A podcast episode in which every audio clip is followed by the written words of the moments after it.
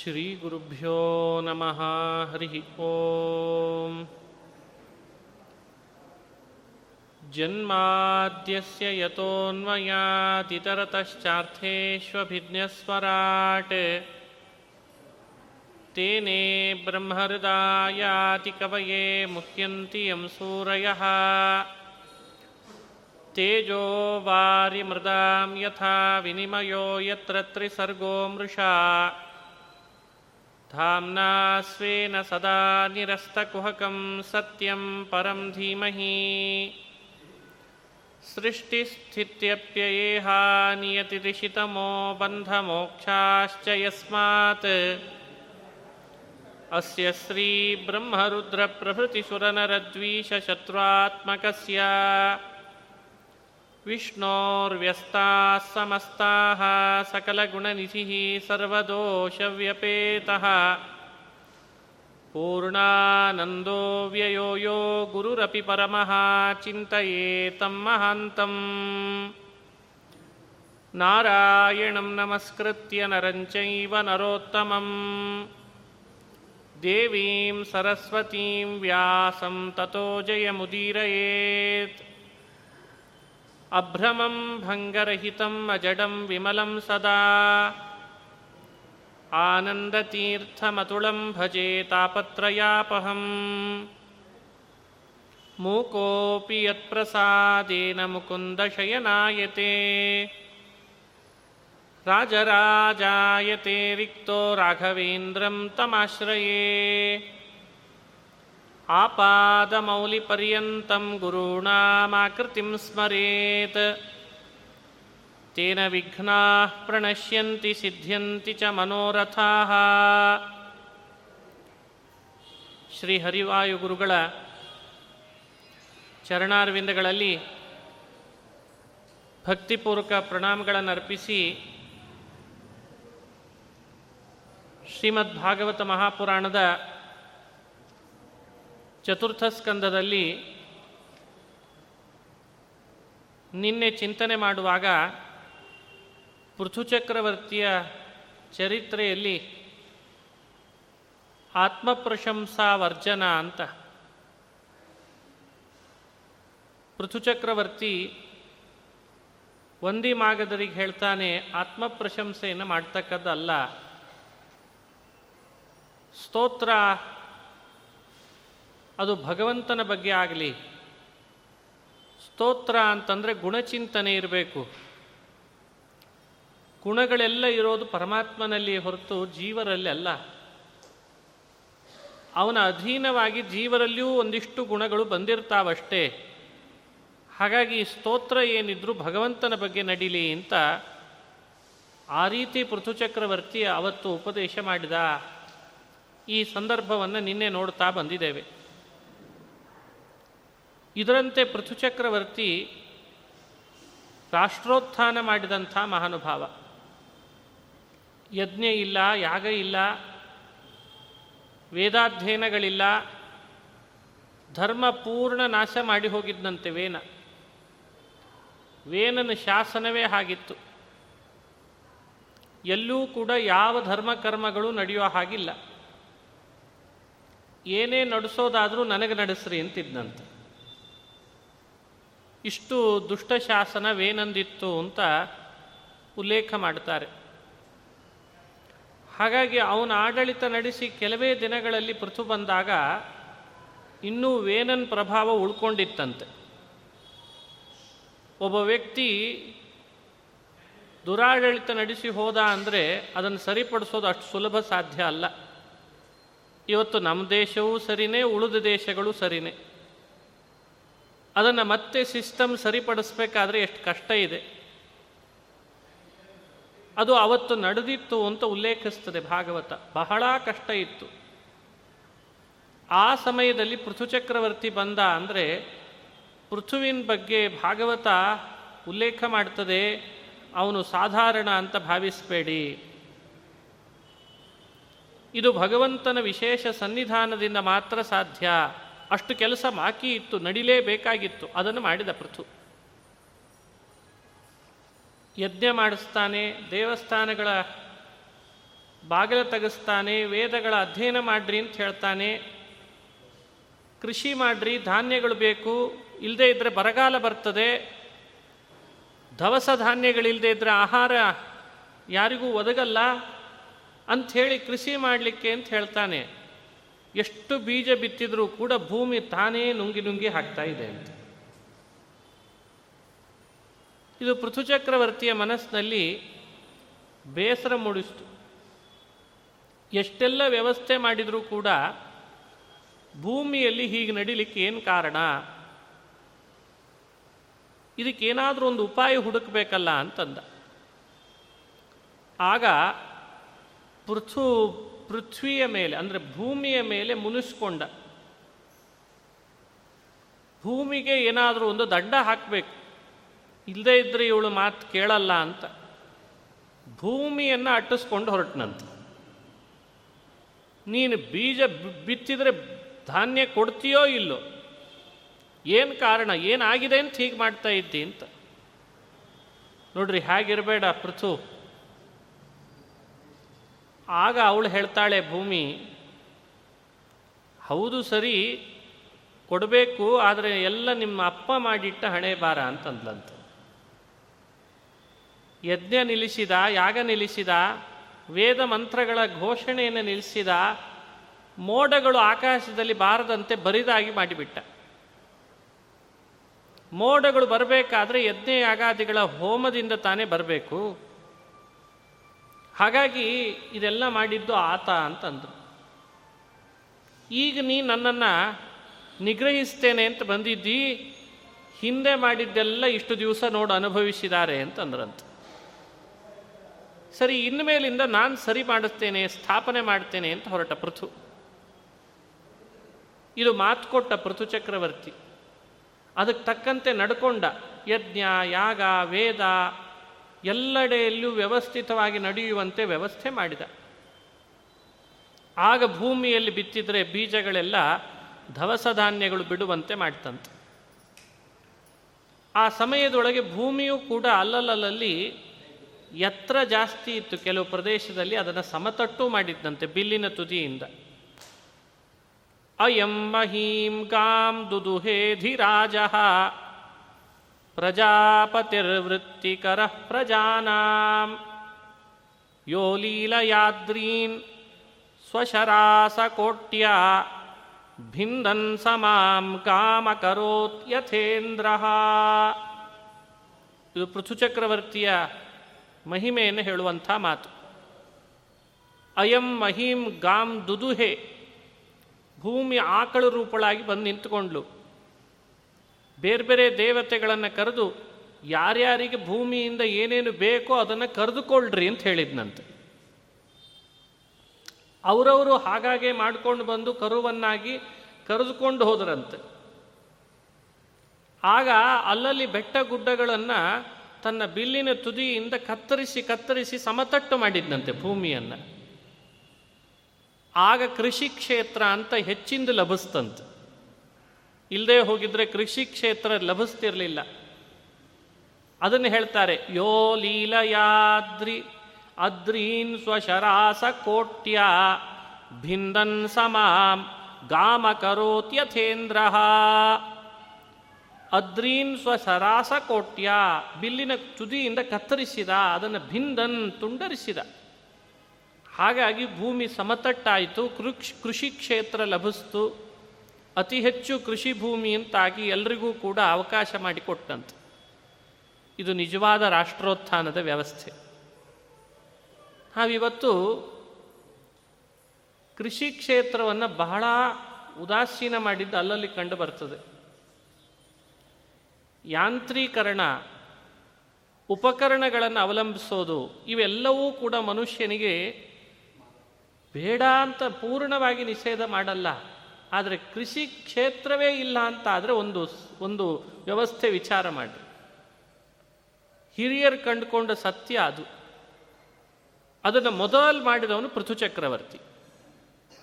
ಹಾಗಾಗಿ ಭಾಗವತ ನಮಗೆ ಪೃಥು ಚಕ್ರವರ್ತಿಯ ಕಥೆಯಿಂದ ತಿಳಿಸೋ ಸಂದೇಶ ಹೆಚ್ಚು ಒತ್ತು ಕೃಷಿಗೆ ಕೊಡ್ರಿ ಅಂತ ಹೇಳ್ತದೆ. ಕೃಷಿಗೆ ಕೊಡೋದ್ರಿಂದ ಭೂಮಿ ಪ್ರೀತಳಾಗ್ತಾಳೆ. ಅವಳಂಥ ತಾಯಿ ಮತ್ತೊಬ್ಬರಿಲ್ಲ ನಮಗೆಲ್ಲ. ಅವಳು ಆಕಳಿದ್ದಂತೆ. ಆಕಳ ಹಾಲು ಮಾತ್ರ ಕರೆದ್ರೆ ಭೂಮಿ ಅನ್ನೋ ಆಕಳ ಎಲ್ಲವನ್ನೂ ಕರೆದು ಕೊಡ್ತಾಳಂತ ಅಂಥ ಶಕ್ತಿ ಭೂಮಿಗಿದೆ ಅಂತ ತೋರಿಸಿಕೊಟ್ಟ.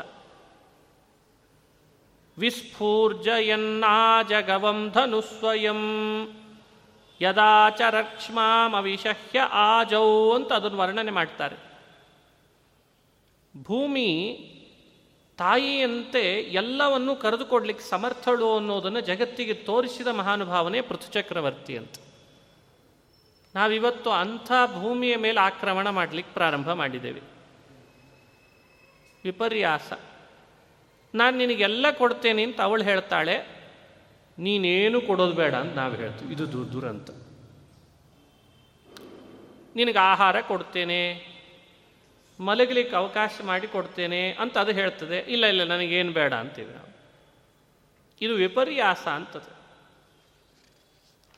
ವಿದುರನೇ ಕೇಳ್ದ ಹೇಗೆಲ್ಲ ಅವನು ಆ ಒಂದೊಂದು ಅವರವರಿಗೆ ಬೇಕು ಬೇಕಾದಂಥ ವಸ್ತುಗಳನ್ನು ಕರೆದುಕೊಂಡ ಅದನ್ನೆಲ್ಲ ವಿಸ್ತಾರವಾಗಿ ಹೇಳ್ರಿ ಎಂದದ್ದಕ್ಕೆ ಒಂದು ಅಧ್ಯಾಯದಲ್ಲಿ ವಿಸ್ತಾರವಾಗಿ ಹೇಳ್ತಾರೆ. ಆಕಳುಗಳಿಂದ ಏನೆಲ್ಲ ಕರೆದಿದ್ದಾನೆ, ಯಾರ್ಯಾರನ್ನೆಲ್ಲ ಮಾಡಿಕೊಂಡಿದ್ದಾನೆ ಕರುವನ್ನಾಗಿ ಅಂತ. ಸ್ವತಃ ಭೂಮಿ ದೇವಿ ಪೃಥುಚಕ್ರವರ್ತಿಯನ್ನು ಸ್ತೋತ್ರ ಮಾಡಿದ್ದನ್ನು ಕೂಡ ವರ್ಣನೆ ಮಾಡ್ತದೆ. ಅದನ್ನು ವರ್ಣಿಸಿ, ಆಮೇಲೆ ದೇವತೆಗಳು ಕೆಳಗಿಳಿದು ಬಂದ್ರಂತೆ. ಕರುವನ್ನಾಗಿ ಮಾಡಿಕೊಳ್ಳಿ, ಏನು ಬೇಕಾದರೂ ಒಬ್ಬೊಬ್ಬರು ಕರೆದುಕೊಳ್ಳ್ರಿ ಅಂತ ಅದನ್ನು ಅವಳೇ ಆದೇಶ ಮಾಡಿದ್ಲಂತ. ಅದನ್ನು ಒಂದು ಅಧ್ಯಾಯದಲ್ಲಿ ವಿಸ್ತಾರ ಮಾಡಿ ಹೇಳ್ತಾರೆ. ವತ್ಸಂ ಕೃತ್ವಾ ಮನುಂ ಪಾಣೋ ಅದುಹತ್ ಸಕಲೌಷಧೀ ತಥೋಪರೇ ಯಥಾ ಕಾಮಂ ದದುಹು ಪೃಥುಭಾವವಿತ್. ವತ್ಸಂ ಕೃತ್ವಾ ಮನುಂ ಪಾಣೋ. ಮನುವನ್ನು ಕರುವನ್ನಾಗಿ ಮಾಡಿಕೊಂಡು ಸಕಲೌಷಧೀಹಿ ಅದುಹತ್ ಔಷಧಿಗಳನ್ನೆಲ್ಲ ಭೂಮಿಯಿಂದ ಕರೆಯುವಂತೆ ಮಾಡಿದರು. ಋಷಿಗಳೆಲ್ಲ ಬೃಹಸ್ಪತಿಯನ್ನು ಕರುವನ್ನಾಗಿ ಮಾಡಿಕೊಂಡು ಛಂದೋಮಯಂ ಶುಚಿಪಯ ವೇದಮಯವಾದ ಹಾಲನ್ನು ಕರೆದುಕೊಂಡ್ರು. ದೇವತೆಗಳು ಇಂದ್ರನನ್ನು ಕರುವನ್ನಾಗಿ ಮಾಡಿಕೊಂಡು ಬಂಗಾರದ ಪಾತ್ರೆಯನ್ನಿಟ್ಕೊಂಡು ವೀರ್ಯ ಓಜಸ್ಸು, ಬಲ ಇವುಗಳನ್ನು ಹಾಲನ್ನಾಗಿ ಕರೆದುಕೊಂಡ್ರು. ಭೂಮಿ ಇದನ್ನು ನೀನು ಕೊಡು ಅಂತ. ದೈತೇಯ ದಾನವಾವತ್ಸಂ ಪ್ರಹ್ಲಾದಂ ಅಸುರರ್ಷಭಂ ದೈತ್ಯರು, ದಾನವರು ಪ್ರಹ್ಲಾದನನ್ನು ಕರುವನ್ನಾಗಿ ಮಾಡಿಕೊಂಡು ಭೂಮಿಯನ್ನು ಆಕಳಿನಿಂದ ಸುರಾಸವಂ, ಸುರಾಸವ ಅಂತ ಒಂದು ದ್ರವ ಪದಾರ್ಥ, ಅದನ್ನು ಅವರ ಹಾಲಿನಂತೆ ಭೂಮಿಯಿಂದಲೇ ಕರೆದುಕೊಂಡ್ರಂತೆ. ಗಂಧರ್ವರು ಅಪ್ಸರಸರು. ಅವರೂ ಕೂಡ ಪದ್ಮಮಯವಾದ ಪಾತ್ರೆಯಲ್ಲಿ ವಿಶ್ವಾವಸು ಅಂತ ಒಬ್ಬ ಗಂಧರ್ವ ಅವನನ್ನು ಕರುವನ್ನಾಗಿ ಮಾಡಿಕೊಂಡು ಮಧುವನ್ನು ಅವರು ಗಾಂಧರ್ವಂ ಮಧು ಸೌಭಗಂ ಗಂಧರ್ವರಿಗೆ ಸಂಬಂಧಪಟ್ಟ ಒಂದು ಮಧುರಸ ಅಂತಿದೆ ಅಂತೆ. ಅದನ್ನು ಭೂಮಿಯಿಂದ ಅವರು ಕರೆದುಕೊಂಡ್ರು ಹಾಲಿನಂತೆ. ಪಿತೃದೇವತೆಗಳು ಕವ್ಯ ಅನ್ನೋ ಕವ್ಯ ಅದನ್ನು ತಗೊಂಡು, ವತ್ಸೇನ ಪಿತರೋ ಅರ್ಯಮ್ಣ ಅರ್ಯಮನ್ ಅಂತ ಒಬ್ಬ ಪಿತೃದೇವತೆ ಅವನನ್ನು ಕರುವಿನ ಮಾಡಿಕೊಂಡು ಕವ್ಯ ಅನ್ನೋ ಕ್ಷೀರವನ್ನು ಅವರು ಸ್ವೀಕಾರ ಮಾಡಿದರು. ಹೀಗೆ ಬೇರೆ ಬೇರೆಯವರೆಲ್ಲ ಯಕ್ಷ ರಾಕ್ಷಸರು, ಇನ್ನಿತರ ಬೇರೆ ಬೇರೆ ದೇವತೆಗಳು ಒಂದೊಂದನ್ನು ಕರುವನ್ನಾಗಿ ಮಾಡಿಕೊಂಡಿದ್ದಾರೆ, ಭೂಮಿಯನ್ನು ಆಕಳಿನಿಂದ ಕರೆದುಕೊಂಡು ಹೋಗಿದ್ದಾರೆ ಅಂತನ್ನೋ ಸಂಗತಿಯನ್ನು ಭಾಗವತ ನಾಲ್ಕನೇ ಸ್ಕಂದದಲ್ಲಿ ನಮ್ಮ ಮುಂದೆ ಇಡ್ತದೆ. ಇದೆಲ್ಲ ಮಾಡಲಿಕ್ಕೆ ಪೃಥುಚಕ್ರವರ್ತಿಯ ಮಹಿಮೆ ಕಾರಣ ಅಂತ.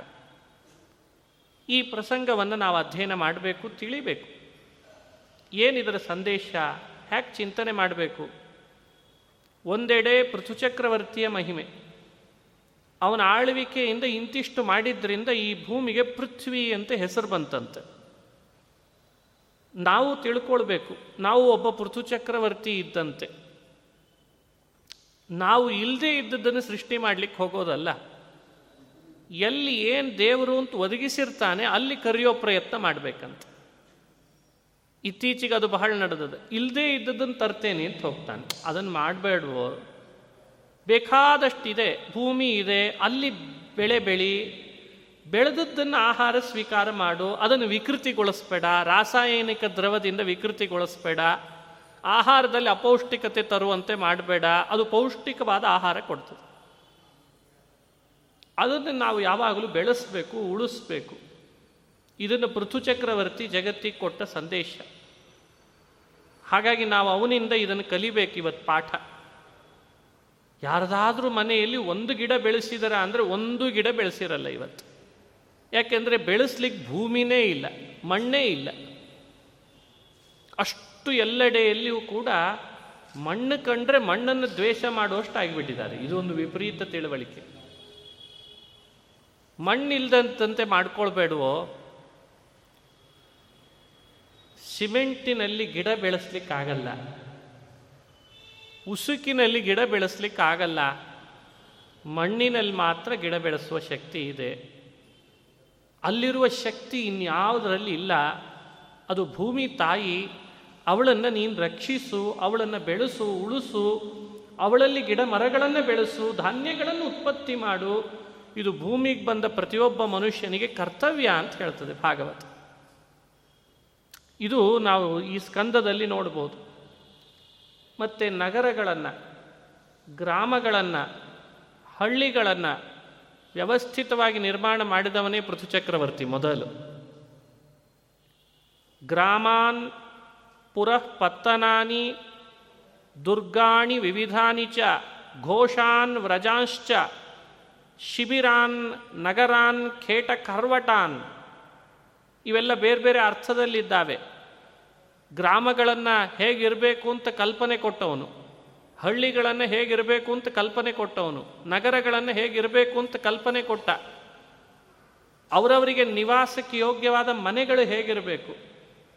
ನಿವಾಸಾನ್ ಕಲ್ಪಯಾನ್ ಚಕ್ರೆ. ಮತ್ತು ವೃತ್ತಿ ಬದುಕು ಯಾರ್ಯಾರು ಹೇಗೆ ಕಟ್ಟಿಕೊಳ್ಬೇಕು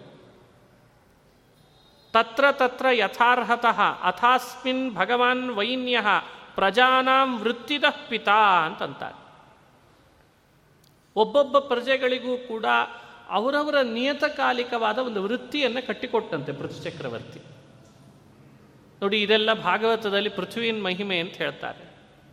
ನಮಗೆ ಆಶ್ಚರ್ಯ ಆಗ್ತದೆ. ಈಗಿನವರೇ ಬುದ್ಧಿವಂತರು, ಈಗಿನವರೇ ಸ್ವಾತಂತ್ರ್ಯ ತಂದು ಕೊಟ್ಟವರು ಈಗಿನವರೇ ಎಲ್ಲ ಮಾಡಿದವರು, ಅಂತೇನೊಂದು ಮಾಸ್ ಬೆಳೆಸ್ತಾ ಇದ್ದಾರೆ ಇವತ್ತು. ಅಲ್ಲಲ್ಲಲ್ಲಿ, ಉಳಿದವರೆಲ್ಲ ಅವರಿಗಿಂತ ಹಿರಿಯರು, ರಾಜರು, ಅವ್ರು ಮಾಡಿದ್ದು ಅವು ಯಾವುದೂ ಸರಿಯಲ್ಲ ಅಂತನ್ನೋ ಹಾಗೇನು ಬಿಂಬಿಸ್ತಿದ್ದಾರೆ ಇವತ್ತು. ಇದು ದೊಡ್ಡ ಮಾರಕ ಇದು ನಮಗೆ. ಭಾಗವತ ಹೇಳ್ತದೆ ಪೃಥು ಚಕ್ರವರ್ತಿ ಭೂಮಿಗೆ ಪೃಥ್ವಿ ಅಂತ ಹೆಸರು ತಂದು ಕೊಟ್ಟಪ್ಪ.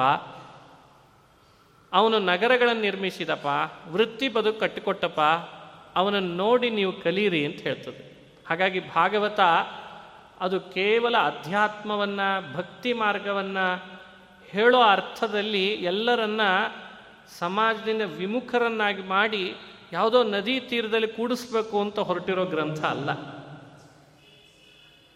ಭಾಗವತ ಬದುಕು ಕಟ್ಟಿಕೊಡುವ ಗ್ರಂಥವೂ ಹೌದು. ಯಾರು ಹೇಗಿದ್ದರೆ ಸರಿ ಇರ್ತದೆ ಅಂತ ಜಗತ್ತಿಗೆ ಬೋಧಿಸುವ ಗ್ರಂಥವೂ ಹೌದು. ಅದಕ್ಕೆ ನಿದರ್ಶನ ಪೃಥು ಚಕ್ರವರ್ತಿ. ನಾವು ನಮ್ಮ ಬದುಕಿನಲ್ಲಿ ನಮ್ಮ ಮನೆ ಮಟ್ಟಿಗೆ ಒಬ್ಬ ಪೃಥು ಆಗೋಣ ಸಾಕು.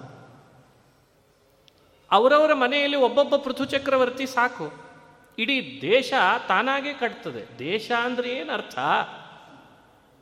ದೇಶ ಅಂದರೆ ವ್ಯಕ್ತಿಗಳಿಲ್ಲದೆ ದೇಶ ಅಂತ ಆಗ್ಲಿಕ್ಕೆ ಸಾಧ್ಯವಾ? ದೇಶದ ಹೆಸರಿನಲ್ಲಿ ಮಾಡುವ ರಾಜಕೀಯಕ್ಕಿಂತ ಆ ವ್ಯಕ್ತಿಯ ಪ್ರತಿಯೊಬ್ಬನ ಏಳಿಗೆ ಬಯಸಿದರೆ ನಿಜವಾಗ್ಲೂ ಅರ್ಥ ಇರ್ತದೆ. ಇಲ್ಲದೇ ಇದ್ರೆ ಅದಕ್ಕೊಂದು ಅರ್ಥ ಏನಿದೆ? ಅದಕ್ಕೆ ಹೇಳ್ತಾರೆ, ಅಥಾಸ್ಮಿನ್ ಭಗವಾನ್ ವೈನ್ಯ ಪ್ರಜಾನಾಂ ವೃತ್ತಿದ ಪಿತಾ. ದೇಶ ಕಾಯುವವನಿಗೆ ಬಹುದೊಡ್ಡ ಜವಾಬ್ದಾರಿ ಏನು ಅಂದರೆ ಎಂಬತ್ತು ಪ್ರತಿಶತ ಪ್ರಜೆಗಳಿಗಾದರೂ ವೃತ್ತಿ ಕಟ್ಟಿಕೊಡ್ಬೇಕಂತ ಅವನು ಇನ್ನೊಂದು ಇಪ್ಪತ್ತು ಪ್ರತಿಶತ ವಯಸ್ಸಿನಿಂದ ಹೆಚ್ಚು ಕಡಿಮೆ ಅಂತರ ಇರ್ತದಾದ್ರಿಂದ ವೃತ್ತಿ ಕಟ್ಟಿಕೊಡೋದು ಕಷ್ಟ. ಎಂಬತ್ತು ಪ್ರತಿಶತ. ಆದರೂ ಅವರವರಿಗೆ ಆದಂಥ ಒಂದು ವೃತ್ತಿ ಬದುಕು ಕಟ್ಟಿಕೊಟ್ಟಿರ್ಬೇಕಂತ. ಅದು ಅವನ ಜವಾಬ್ದಾರಿ. ಅದಕ್ಕೆ ವೃತ್ತಿದ ಪಿತಾ ಅಂತ ಕರೀತಾರೆ. ವೃತ್ತಿ ತಂದು ಕೊಡದೇನೆ ಅಲ್ಲಲ್ಲಲ್ಲಿ ರಾಷ್ಟ್ರ ಮಟ್ಟದಲ್ಲಿ ರಾಜ್ಯ ಮಟ್ಟದಲ್ಲಿ ಕಾರ್ಯವೇ ಇಲ್ಲದಂತಾಗಿಬಿಟ್ರೆ, ಕೆಲಸವೇ ಇಲ್ಲದಂತೆ ಆಗಿಬಿಟ್ರೆ, ಯಾರಿಗೂ ಕೂಡ ವೃತ್ತಿ ಬದುಕಿಲ್ಲ ಅಂತಾದರೆ ರಾಷ್ಟ್ರಕ್ಕೆ ಕ್ಷೋಭೆ ಬಂದಿದೆ ಅಂತ ಅರ್ಥ. ಹಾಗಾಗಿ ಇವತ್ತು ನಾವು ನೋಡ್ತೇವಲ್ಲ ಎಂಪ್ಲಾಯ್ಮೆಂಟ್ಸ್ ವ್ಯವಸ್ಥೆ ಅನ್ನೋದು ಬಹಳ ಅದ್ಭುತವಾದದ್ದು. ಅದು ಅಲ್ಲಿಂದ ಬರಬೇಕು, ಆಡಳಿತ ವ್ಯವಸ್ಥೆಯಿಂದ ಮಾಡಬೇಕಾದದ್ದು ಅದನ್ನು. ಬಹಳ ಬುದ್ಧಿವಂತಿಕೆಯಿಂದ ನಿಭಾಯಿಸಬೇಕು. ಅದನ್ನು ಪೃಥುಚಕ್ರವರ್ತಿ ಮಾಡಿದ್ದ ಅಂತ ಹೇಳ್ತದೆ. ಹಾಗಾಗಿ ಚೂರ್ಣಯನ್ ಸ್ವಧನುಷ್ಕೋಟ್ಯ ಗಿರಿಕೂಟಾನಿ ರಾಜರಾಟ್ ಭೂಮಂಡಲಮಿದಂ ವೈನ್ಯ ಪ್ರಾಯಶ್ಚಕ್ರೇ ಸಮಂ ವಿಭು. ಪೃಥು ಸ್ವಯಂಭೂ ಮನ್ವಂತರದ ಕಾಲದಲ್ಲಿದ್ದವ, ಇಲ್ಲಿ ಗಿರಿಕೋಟ್ಯ ಬೆಟ್ಟ ಗುಡ್ಡಗಳೆಲ್ಲ ವಿಚಿತ್ರ ವಿಚಿತ್ರವಾಗಿ ಬೆಳವಣಿಗೆ ಪಡ್ಕೊಂಡು ನಿಂತು ಬಿಟ್ಟಿತ್ತು. ಹೀಗಾದರೆ ಪ್ರಜೆಗಳಿಗೆ ವೃತ್ತಿ ಕಟ್ಕೊಡ್ಲಿಕ್ಕಾಗಲ್ಲ. ಅದಕ್ಕೆ ಸ್ವಧನುಷ್ಕೋಟ್ಯ ಗಿರಿ ಕೂಟಾನಿ ರಾಜ ರಾಟ್. ಧನುಷ್ಕೋಟ್ಯ ಭೂಮಿಯನ್ನು ಸಮತಟ್ಟು ಮಾಡಿದ ಹೊರತು ಈ ಪ್ರಜೆಗಳಿಗೆ ವೃತ್ತಿ ಕಟ್ಕೊಡ್ಲಿಕ್ಕಾಗಲ್ಲ ಅಂತ ತುಂಡರಿಸಿ ಎಲ್ಲರಿಗೆ ಬೇಕು ಬೇಕಾದದ್ದನ್ನು ಹಂಚಿಕೊಟ್ಟಂತೆ. ನೀನಿಷ್ಟು ಭೂಮಿ ಇಲ್ಲಿ ಕೃಷಿ ಮಾಡಬೇಕು. ನೀನಿಷ್ಟು ಭೂಮಿ ನೀನು ಕೃಷಿ ಮಾಡಬೇಕು. ಹಿಂಗೆ ಹಂಚಿಕೊಟ್ಟನಂತೆ. ಇದು ದೇಶಕ್ಕೆ ಸಂಬಂಧಪಟ್ಟ ವಿಷಯ ಅಲ್ಲ ಅಂತದೆ ಭಾಗವತ. ಇದು ಇಡೀ ಭೂಮಂಡಲಕ್ಕೆ ಮಾಡಿದ್ನಂತವನು ಹಾಗಾಗಿ ಪೃಥು ಕೇವಲ ಒಂದು ದೇಶದ ರಾಜ ಅಲ್ಲ, ಇಡೀ ಭೂಮಂಡಲದ ರಾಜ ಅಂತ ತಿಳಿದು ಬರ್ತದೆ ನಮಗೆ. ಹಾಗಾಗಿ ಭೂಮಂಡಲದಲ್ಲಿರುವ ವಸ್ತು, ಭೂಮಿ ಇದೆಲ್ಲ ಪೃಥ್ವಿ ಅಂತ ಕರೆಸ್ಕೊಳ್ತು ಅವರ ಆಡಳಿತ ಹೇಗಿರಬೇಡ? ಇದನ್ನು ನಾವು ಅರ್ಥೈಸ್ಕೊಳ್ಳಿ ಅಂತ ಭಾಗವತದ ಈ ನಾಲ್ಕನೇ ಸ್ಕಂದದಲ್ಲಿ ಪೃಥುಚಕ್ರವರ್ತಿಯ ಮಹಿಮೆಯನ್ನು ವ್ಯಾಖ್ಯಾನ ಮಾಡಿ ತೋರಿಸಿದ್ದಾರೆ. ಇದನ್ನು ತಿಳಿಬೇಕು. ಇನ್ನು ಪೃಥುವಿನ ವಂಶ ಅವನ ಕೀರ್ತಿ, ಉಚ್ಛ್ರಾಯ ಸ್ಥಿತಿಗೆ ಬಂದದ್ದನ್ನು ಉಲ್ಲೇಖಿಸಿ, ಅದನ್ನು ವರ್ಣನೆ ಮಾಡಿ ಮೈತ್ರೇಯರು ವಿದುರನಿಗೆ ಮುಂದುವರೆಸ್ತಾರೆ. ಅನೇಕ ಯಜ್ಞ ಯಾಗಾದಿಗಳನ್ನು ಮಾಡಿ, ಧರ್ಮದ ಸ್ಥಾಪನೆ ಮಾಡಿ, ಭಗವಂತನನ್ನು ಕಾಣುತ್ತಾನೆ ಪೃಥುಚಕ್ರವರ್ತಿ ಅಂತ. ಈ ಪೃಥುವಿನ ವಂಶ ಮುಂದುವರೆದು ಬಂದಾಗ, ಪ್ರಚೇತಸರು ಅಂತ. ಪ್ರಚೇತಸರು ಅಂತ ಹತ್ತು ಜನ ಇರ್ತಾರೆ. ಆ ಹತ್ತು ಜನ ಪ್ರಚೇತಸರು ಕೂಡ ತಪಸ್ಸಿಗೆ ಅಂತ ಕೂಡ್ತಾರೆ. ತಪಸ್ಸಿ ಕೂತಾಗ ಆ ತಪಸ್ಸಿ ಕುಳಿತಿದ್ದಾರೆ ಅನ್ನೋ ಕಾರಣಕ್ಕೆ ಆ ಕಾಲದ ಮರಗಳು ಅವೆಲ್ಲ ರಾಜ್ಯದೊಳಗೆ ನಗರಗಳಲ್ಲಿದ್ದವು ಸೂರ್ಯನಿಗೆ ಎದುರುಮುಖವಾಗಿ ಬೆಳಿಲಿಕ್ಕೆ ಶುರು ಮಾಡಿದ್ವು ಅಂತ. ಸೂರ್ಯನ ಕಿರಣವನ್ನು ತಡೆಗಟ್ಟುವಷ್ಟು. ಇದೊಂದು ರೀತಿ ಪ್ರಕೃತಿ ವಿಕೋಪ. ಪ್ರಚೇತಸರೆಲ್ಲ ಇಲ್ಲ. ತಪಸ್ಸಿಗೆ ಕೂತಿದ್ದಾರೆ. ಅದು ಎದುರುಮುಖವಾಗಿ ಬೆಳಿಲಿಕ್ಕೆ ಪ್ರಾರಂಭ ಮಾಡಿತು. ಇದು ವಿಚಿತ್ರ ಅನ್ನಿಸ್ತು ಹೀಗೆ ಬೆಳೀತಾ ಇದ್ದಾವಲ್ಲ ಅಂತ. ಪ್ರಜೆಗಳಿಗೆ ಒಂದು ರೀತಿ ಉಸಿರುಗಟ್ಟೋ ಆಟ. ಸಾಕು ಸಾಕಾಯ್ತು ಅವರಿಗೆ. ಹತ್ತು ಜನ ಪ್ರಚೇತಸರನ್ನು ಹೋಗಿ ಕೇಳ್ಕೊಂಡ್ರಂತೆ. ನೀವೇ ಏನಾದರೂ ಮಾಡಬೇಕು. ನೀವು ರಾಜ್ಯದಲ್ಲಿ ರಾಜರಾಗಿರಬೇಕಾಗಿದ್ದು ತಪಸ್ಸಿ ಕೂತ್ಬಿಟ್ಟಿದ್ದೀರಿ. ನೋಡ್ರಿ ಹೇಗೆ ಆಗ್ತಾ ಇದೆ ರಾಷ್ಟ್ರಕ್ಷೋಭೆ ಅಂತ ಕೇಳಿದರು. ಅವರು ಕಣ್ಣು ತೆರೆದರು. ಆ ಎತ್ತೆತ್ರ ಬೆಳೆದಂಥ ವೃಕ್ಷಗಳನ್ನು ನೋಡಿದಾಗ ಅವರ ಕಣ್ಣಿನಲ್ಲಿ ಕೆಡು ಕಿಡಿಗಳನ್ನು ಬಾಯಿಯಲ್ಲಿ ಬೆಂಕಿಯನ್ನು ಸೃಷ್ಟಿ ಮಾಡಿಬಿಟ್ರಂತೆ ವೃಕ್ಷಗಳೆಲ್ಲ ಸುಡ್ಲಿಕ್ಕೆ ಪ್ರಾರಂಭ ಆಯಿತು. ವೃಕ್ಷ ಸುಡ್ತಿದೆ ಎಂದಾಗ ಚಂದ್ರ ಬಂದ. ಯಾಕಂದರೆ ಎಲ್ಲ ವೃಕ್ಷಗಳಿಗೂ ಅವನು ವನಸ್ಪತಿಗಳ ಒಡೆಯ. ಅವನು ಪ್ರಚೇತಸರನ್ನ ಸಮಾಧಾನ ಮಾಡಿ ಕೇಳ್ಕೋತಾನೆ, ದಯಮಾಡಿ ಶಾಂತರಾಗ್ರಿ. ನೀವು ಹೀಗೆ ಮುಂದುವರೆದ್ರೆ ನಮ್ಮ ಪರಿಸ್ಥಿತಿ ಗಂಭೀರ ಆಗ್ತದೆ ಅಂತ. ಪ್ರಕೃತಿಯಲ್ಲಿ ಇಂಥ ವಿಕೋಪ ಆಯಿತು ಅಂದರೆ ನಾವೇನು ಮಾಡಲಿಕ್ಕೆ ಸಾಧ್ಯ? ಯಾಕೆ ಬೆಳಿಬೇಕಿತ್ತು ಸೂರ್ಯನ ಎತ್ತರ ಇವೆಲ್ಲ ಅಂತ ಶುರು ಮಾಡಿದ್ರು ಅವರು. ಆಗ ಚಂದ್ರ ಅವುಗಳಿಗೆಲ್ಲ ಆದೇಶ ಮಾಡಿದ್ದಂತೆ. ಇನ್ಮೇಲಿಂದ ನೀವು ಸೂರ್ಯನ ಎತ್ತರವನ್ನು ಹೋಗೋ ಹಾಗಿಲ್ಲ. ಆಗಲಿದ್ದ ಎಲ್ಲ ಗಿಡಮರಗಳು ಕೂಡ ಎಷ್ಟೋ ಅಷ್ಟೇ ಆಗುವಂತೆ ಮಾಡಿದ್ದಂತೆ ನೋಡಿ, ಇಂಥ ಒಂದು ಸಂದರ್ಭವನ್ನು ಭಾಗವತ ಉಲ್ಲೇಖಿಸಿ, ಹಿಂದಿನವರು ಇಂಥದ್ದನ್ನು ಎದುರಿಸಿದ್ದಾರೆ ಯಾವುದರಿಂದ? ಅಂದರೆ ತಪಶಕ್ತಿಯಿಂದ ಅಂತ ಹೇಳ್ತದೆ. ಇವತ್ತು ಪ್ರಚೇತಸರ ತಪಸ್ಸನ್ನು ನಾವು ನೆನಪಿಸ್ಕೊಳ್ಳೋ ಅರ್ಥ, ನಮ್ಮ ಬದುಕಿನಲ್ಲಿಯೂ ಕೂಡ ಪ್ರಕೃತಿಯಲ್ಲಿ ಬರುವ ಮಾರಕ ವ್ಯವಸ್ಥೆಗಳನ್ನು ನಮ್ಮ ತಪಸ್ಸಿನಿಂದ ಗೆಲ್ಲೋದು ಅಂತ ಒಂದು ಆಗಬೇಕು ಆವಾಗ ಎಲ್ಲವನ್ನೂ ಸರ್ಕಾರದ ಅಧೀನವೇ ಆಗಬೇಕು. ಎಲ್ಲವೂ ಮೆಡಿಕಲ್ ಸೈನ್ಸ್ನಿಂದಲೇ ಆಗಬೇಕು ಅಂದರೆ ಸ್ವಲ್ಪ ಯೋಚನೆ ಮಾಡಬೇಕಲ್ಲ ಮನುಷ್ಯ.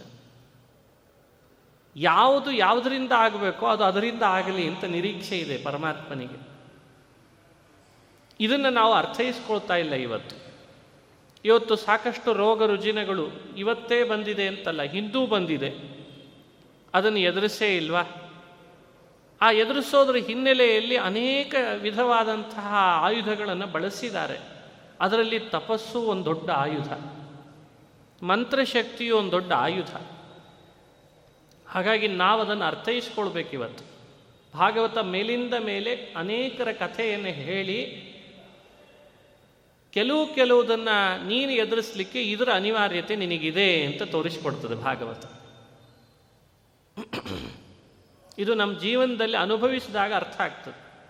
ಕೆಲವುದನ್ನು ದೇವರಲ್ಲಿ ಭಕ್ತಿ ಮಾಡೇ ಎದುರಿಸ್ಬೇಕು. ಕೆಲವುದನ್ನು ಮಂತ್ರ ಹೇಳೇ ಎದುರಿಸ್ಬೇಕು. ಕೆಲವುದನ್ನು ಮಾತ್ರೆ ತಗೊಂಡೇ ಎದುರಿಸ್ಬೇಕು. ಮಾತ್ರೆ ತಗೊಳ್ಳದೇ ಇದ್ರೆ ಉಪಯೋಗ ಇಲ್ಲ. ಯಾಕಂದರೆ ದೇವರು ಹಾಗೇ ಸಂಕಲ್ಪ ಮಾಡಿರ್ತಾನೆ. ಇವನಿಗೆ ಇಂಥ ರೋಗ ಬರಬೇಕು. ಇವನು ಇಂಥ ವೈದ್ಯನನ್ನೇ ಅವಲಂಬಿಸ್ಬೇಕು. ಆ ವೈದ್ಯ ಇವನಿಗೆ ಆ ಮಾತ್ರೆ ಕೊಡಬೇಕು. ಆಮೇಲೆ ಆ ರೋಗ ಹೋಗಬೇಕು ಅಂತ ಹೇಳಿ ಸಂಕಲ್ಪ ಇರ್ತದಂತೆ. ನಾವು ಆ ಸಂಕಲ್ಪಕ್ಕೆ ಬದ್ಧರಾಗಬೇಕು ಆವಾಗ ಆದರೆ ಇದು ಒಂದು ಶಕ್ತಿ ಇದೆ ಅನ್ನೋದನ್ನು ಅರ್ಥ ಮಾಡಿಕೊಳ್ಬೇಕು. ಅವರನ್ನು ಸಮಾಧಾನ ಪಡಿಸ್ಲಿಕ್ಕೆ ಚಂದ್ರ ವಾರಕ್ಷಿ ಅನ್ನುವಳನ್ನು ವೃಕ್ಷಗಳ ಮೂಲಕವಾಗಿ ಪಡೆದ ಒಂದು ಹೆಣ್ಣನ್ನು ಚಂದ್ರ ತಂದು ಹತ್ತು ಜನರಿಗೆ ವಿವಾಹ ಮಾಡಿಕೊಟ್ಟ ಅವರಲ್ಲಿ ಒಬ್ಬ ಮಗ ಹುಟ್ಟಿದ. ಪ್ರಚೇತಸರಿಗೆ ಹುಟ್ಟಿದ ಮಗನಾದ್ರಿಂದ ಅವನಿಗೆ ಪ್ರಾಚೇತಸ ಅಂತ ಕರೆದರಂತೆ. ಅದು ದಕ್ಷ ಅಂತ ಹೇಳ್ತಾರೆ ಅವನನ್ನು, ದಕ್ಷ ಅಂತ. ಇವೆಲ್ಲ ಕಥೆಗಳು ಬಹಳ ಸ್ವರಸವಾಗಿ ಮೂಡಿ ಬರ್ತದೆ. ಈ ಉಪಾಖ್ಯಾನಗಳೆಲ್ಲ ಅದ್ಭುತ. ಹತ್ತು ಜನರು ಒಂದು ಹೆಣ್ಣನ್ನು ಮದುವೆ ಮಾಡಿಕೊಂಡ ಒಂದು ವಿಚಿತ್ರ ಪ್ರಸಂಗಗಳಿವೆಲ್ಲ. ಇವತ್ತಿನವರಿಗಿಂಥವನ್ನು ಹೇಳಿದಾಗ ಅದನ್ನು ಅಪಾರ್ಥ ಮಾಡ್ತಾರೆ. ದ್ರೌಪದಿಯ ಪಂಚಪತಿತ್ವದ ಬಗ್ಗೆ ಸಾಕಷ್ಟು ಕಡೆಯಲ್ಲಿ ಅಪಾರ್ಥ ನಡೆದಿದೆ. ಅದರ ಸೂಕ್ಷ್ಮತೆಯನ್ನು ಅರಿಯದೆ ಮಹಾಭಾರತ ಕಾಲದ ಅನೇಕ ಗುಟ್ಟನ್ನು ತಿಳಿಯದೆ ಪುರಾಣಗಳ ಕಾಲದಲ್ಲಿ ನಡೀತಾ ಇದ್ದಂಥ ಕೆಲವು ದೇವತಾ ಕಾರ್ಯದ ವಿವರಣೆಯನ್ನು ಕೊಡದೆ ಅಪಾರ್ಥ ಮಾಡ್ತಾರೆ. ಆದರೆ ಇಂಥ ಸಂದರ್ಭಗಳನ್ನು ಪುರಾಣಗಳಲ್ಲಿ ಉಲ್ಲೇಖಿಸಿದ್ದಾರೆ. ಅಂತೂ ಒಬ್ಬ ಮಗ ಹುಟ್ಟಿದ ದಕ್ಷ ಅಂತ ಅವನ ಚರಿತ್ರೆಯನ್ನು ವಿಸ್ತಾರ ಮಾಡ್ತದೆ. ಅವನು ಪ್ರಜಾಪತಿ. ಹೀಗೆ ಮತ್ತೊಂದು ಚರಿತ್ರೆ ಅಂದರೆ ಪ್ರಾಚೀನ ಬರಿಹಿ ಅಂತ ಒಬ್ಬ ರಾಜ.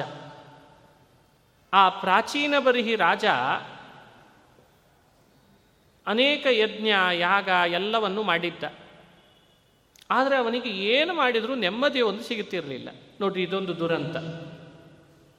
ಇದು ನಮ್ಮ ಜೀವನದಲ್ಲಿ ಬರೋ ಪ್ರಶ್ನೆನೂ ಹೌದು.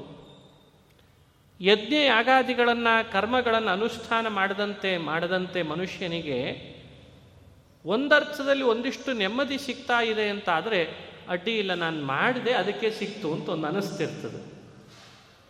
ಇವನಿಗೆ ಹಾಗೆ ಅನಿಸ್ತಿರ್ಲಿಲ್ಲ. ಆಗ ಒಮ್ಮೆ ನಾರದರು ಮನೆ ಕಡೆಗೆ ಬಂದ್ರಂತೆ. ಅವರನ್ನು ಸತ್ಕರಿಸಿ ಪಾದ ಪ್ರಕ್ಷಾಲನೆ ಮಾಡಿ ಸ್ವಾಗತ ಮಾಡಿದ ಕೇಳ್ತಾನೆ ನಾರದರನ್ನ, ನಾರದರೆ ನನಗೆ ಯಾಕೆ ಹೀಗಾಗಿದೆ ಅಂತ ಕೇಳಿದ.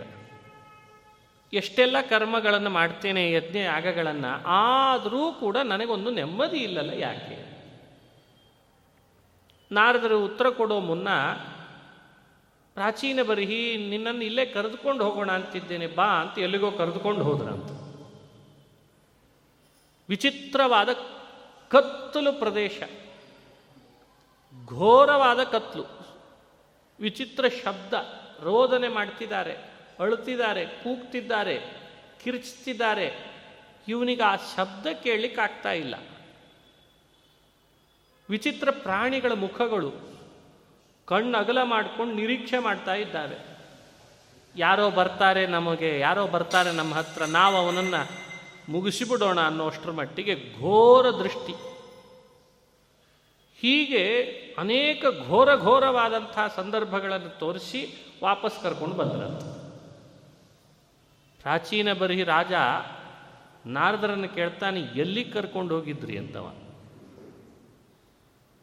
ಯಾರವರೆಲ್ಲ ಯಾರನ್ನು ನಿರೀಕ್ಷೆ ಮಾಡ್ತಿದ್ದಾರೆ, ಏನವರು ಅವರು ನಿನ್ನೆ ನಿರೀಕ್ಷೆ ಮಾಡ್ತಿದ್ದಾರೆ ಅಂತಂದ್ರಂತ. ಇನ್ನೂ ಭಯ ಆಯಿತು.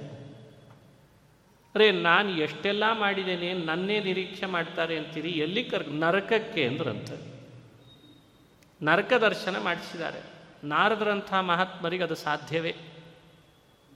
ಭಯಭೀತನಾದ ನಾನು ಯಜ್ಞ ಮಾಡಿದ್ದೇನೆ, ಯಾಗ ಮಾಡಿದ್ದೇನೆ, ಅನ್ನದಾನ ಮಾಡಿದ್ದೇನೆ, ಏನು ಮಾಡಿದ್ದೇನೆ ನಾನೆಲ್ಲ ನಿಮಗೆ ಗೊತ್ತು ನಾರದರೆ, ಆದರೂ ನನಗೆ ನರಕ ಅಂತನೀಯ. ಏನು ಹೀಗಂದ್ರೆ ನೀವು ಮಾಡೋ ಮಾತು? ನೀವು ಆಡೋ ಮಾತಿನ ಅಭಿಪ್ರಾಯ ಏನು ಅಂತ ಕೇಳ್ದ. ಆಗ ನಾರದರು ಹೇಳ್ತಾರೆ, ಮನುಷ್ಯ ತನ್ನ ಜೀವನದಲ್ಲಿ ಸಾಧನೆ ಮಾಡ್ತೇನೆ ಅಂತಂದರೆ, ಫಲದ ಆಸೆ ಪಟ್ಟು ಸಕಾಮ ಕರ್ಮ ಮಾಡೋದಲ್ಲಪ್ಪ ಅಂತಂದ್ರಂತ. ನೀನು ಯಜ್ಞ ಮಾಡಿದ್ದೇನೆ, ಯಾಗ ಮಾಡಿದ್ದೇನೆ ಅಂತ ಹೇಳ್ತಿದ್ದಿ ನಿಜ. ಆದರೆ ಆ ಯಜ್ಞ, ಯಾಗ ಅವು ಎಲ್ಲದರ ಹಿಂದೆ ನಿನ್ನ ಮನಸ್ಸೊಳಗಿರುವ ಕಾಮನೆಯನ್ನು ನೀನು ಮರ್ತಿಲ್ಲಲ್ಲ ಅಂತಂದ್ರಂತ.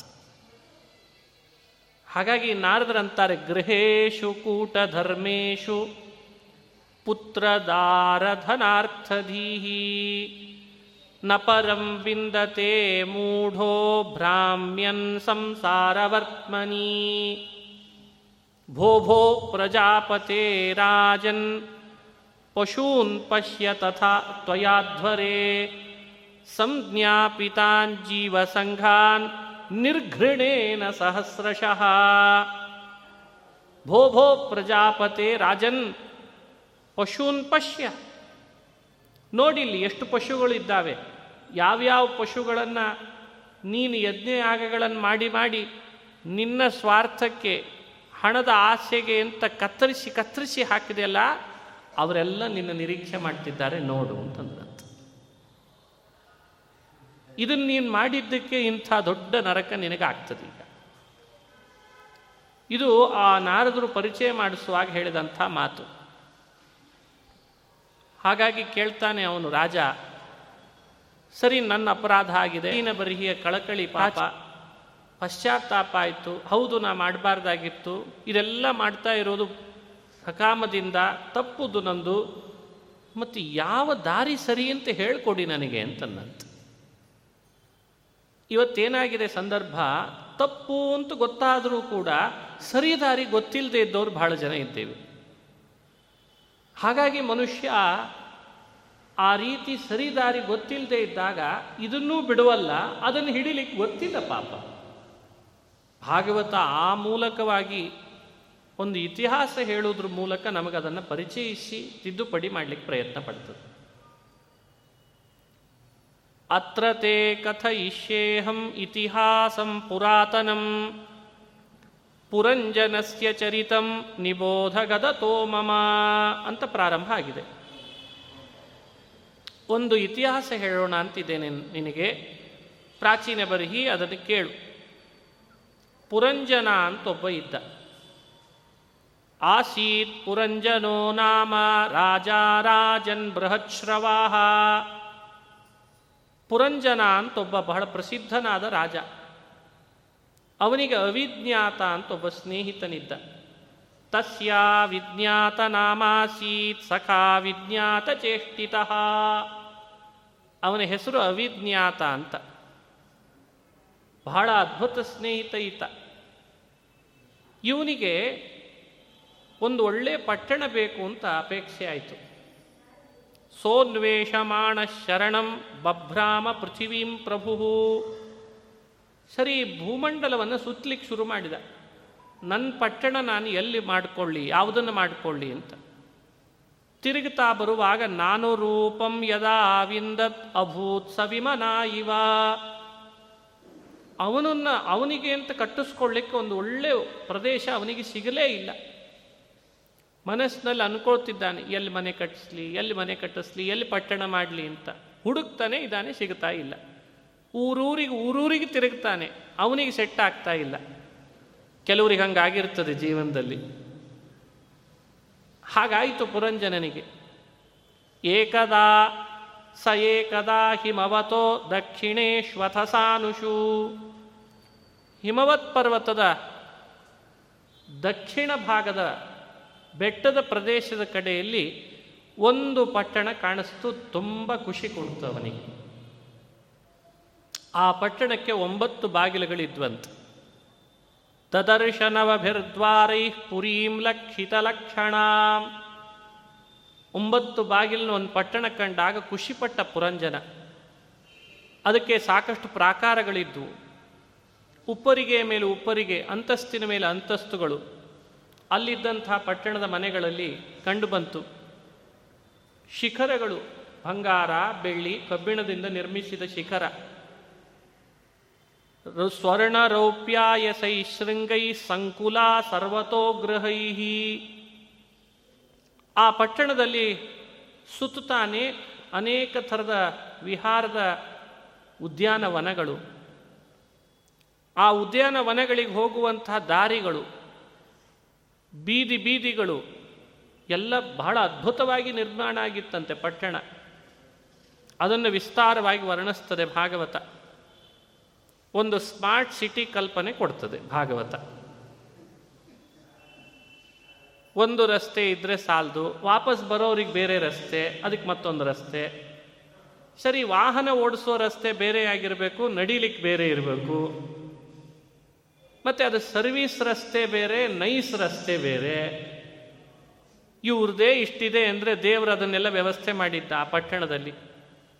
ಹಾಗಾಗಿ ಸಣ್ಣ ಸಣ್ಣ ಬೀದಿಗಳು ಬೇರೆ, ದೊಡ್ಡ ದೊಡ್ಡ ರಸ್ತೆಗಳು ಬೇರೆ, ರಥ ಓಡಿಸ್ಲಿಕ್ಕಿರೋದು ಬೇರೆ, ಉದ್ಯಾನವನಕ್ಕೆ ಹೋಗೋ ರಸ್ತೆ ಬೇರೆ, ಅಂಗಡಿಯ ವ್ಯಾಪಾರಕ್ಕೆ ಅಂತ ವಿಹಾರಕ್ಕೆ ವ್ಯಾಪಾರಕ್ಕೆ ಹೋಗೋ ರಸ್ತೆಗಳು ಬೇರೆ. ಅದೆಲ್ಲ ಇದೆ. ಮೂಲಭೂತ ಸೌಕರ್ಯ ಅಂದರೆ ನೀರು ಮುಖ್ಯ, ನದಿಗಳು ಹರಿಲಿಕ್ಕೆ ಅಂತ ಸಾಕಷ್ಟು ಅದರದ್ದು ವ್ಯವಸ್ಥೆ ಮಾಡಿಸಿದ್ದಾರೆ. ನದಿ ನೀರಿನ ವ್ಯವಸ್ಥೆ ಇದೆ. ಗಿಡ ಮರಗಳ ವ್ಯವಸ್ಥೆ ಇದೆ ಉದ್ಯಾನವನಗಳ ವ್ಯವಸ್ಥೆ ಇದೆ ಇಂಥ ಅದ್ಭುತವಾದ ಪಟ್ಟಣ ಯಾರಿಗೆ ತಾನೇ ಬೇಡ ಅಂತ ಅನಿಸ್ತದೆ ಹೇಳಿ ನೋಡೋಣ ಇದು ಪುರಂಜನನ್ ಮನಸ್ಸಿಗೆ ಬರಲಿಕ್ಕೆ ಅದ್ಭುತವಾದಂಥ ಈ ರಸ್ತೆ ಕಾರ ಈ ಪಟ್ಟಣ ಕಾರಣ ಆಗಿದ್ದು ಇದೆ, ಇದಕ್ಕೆ.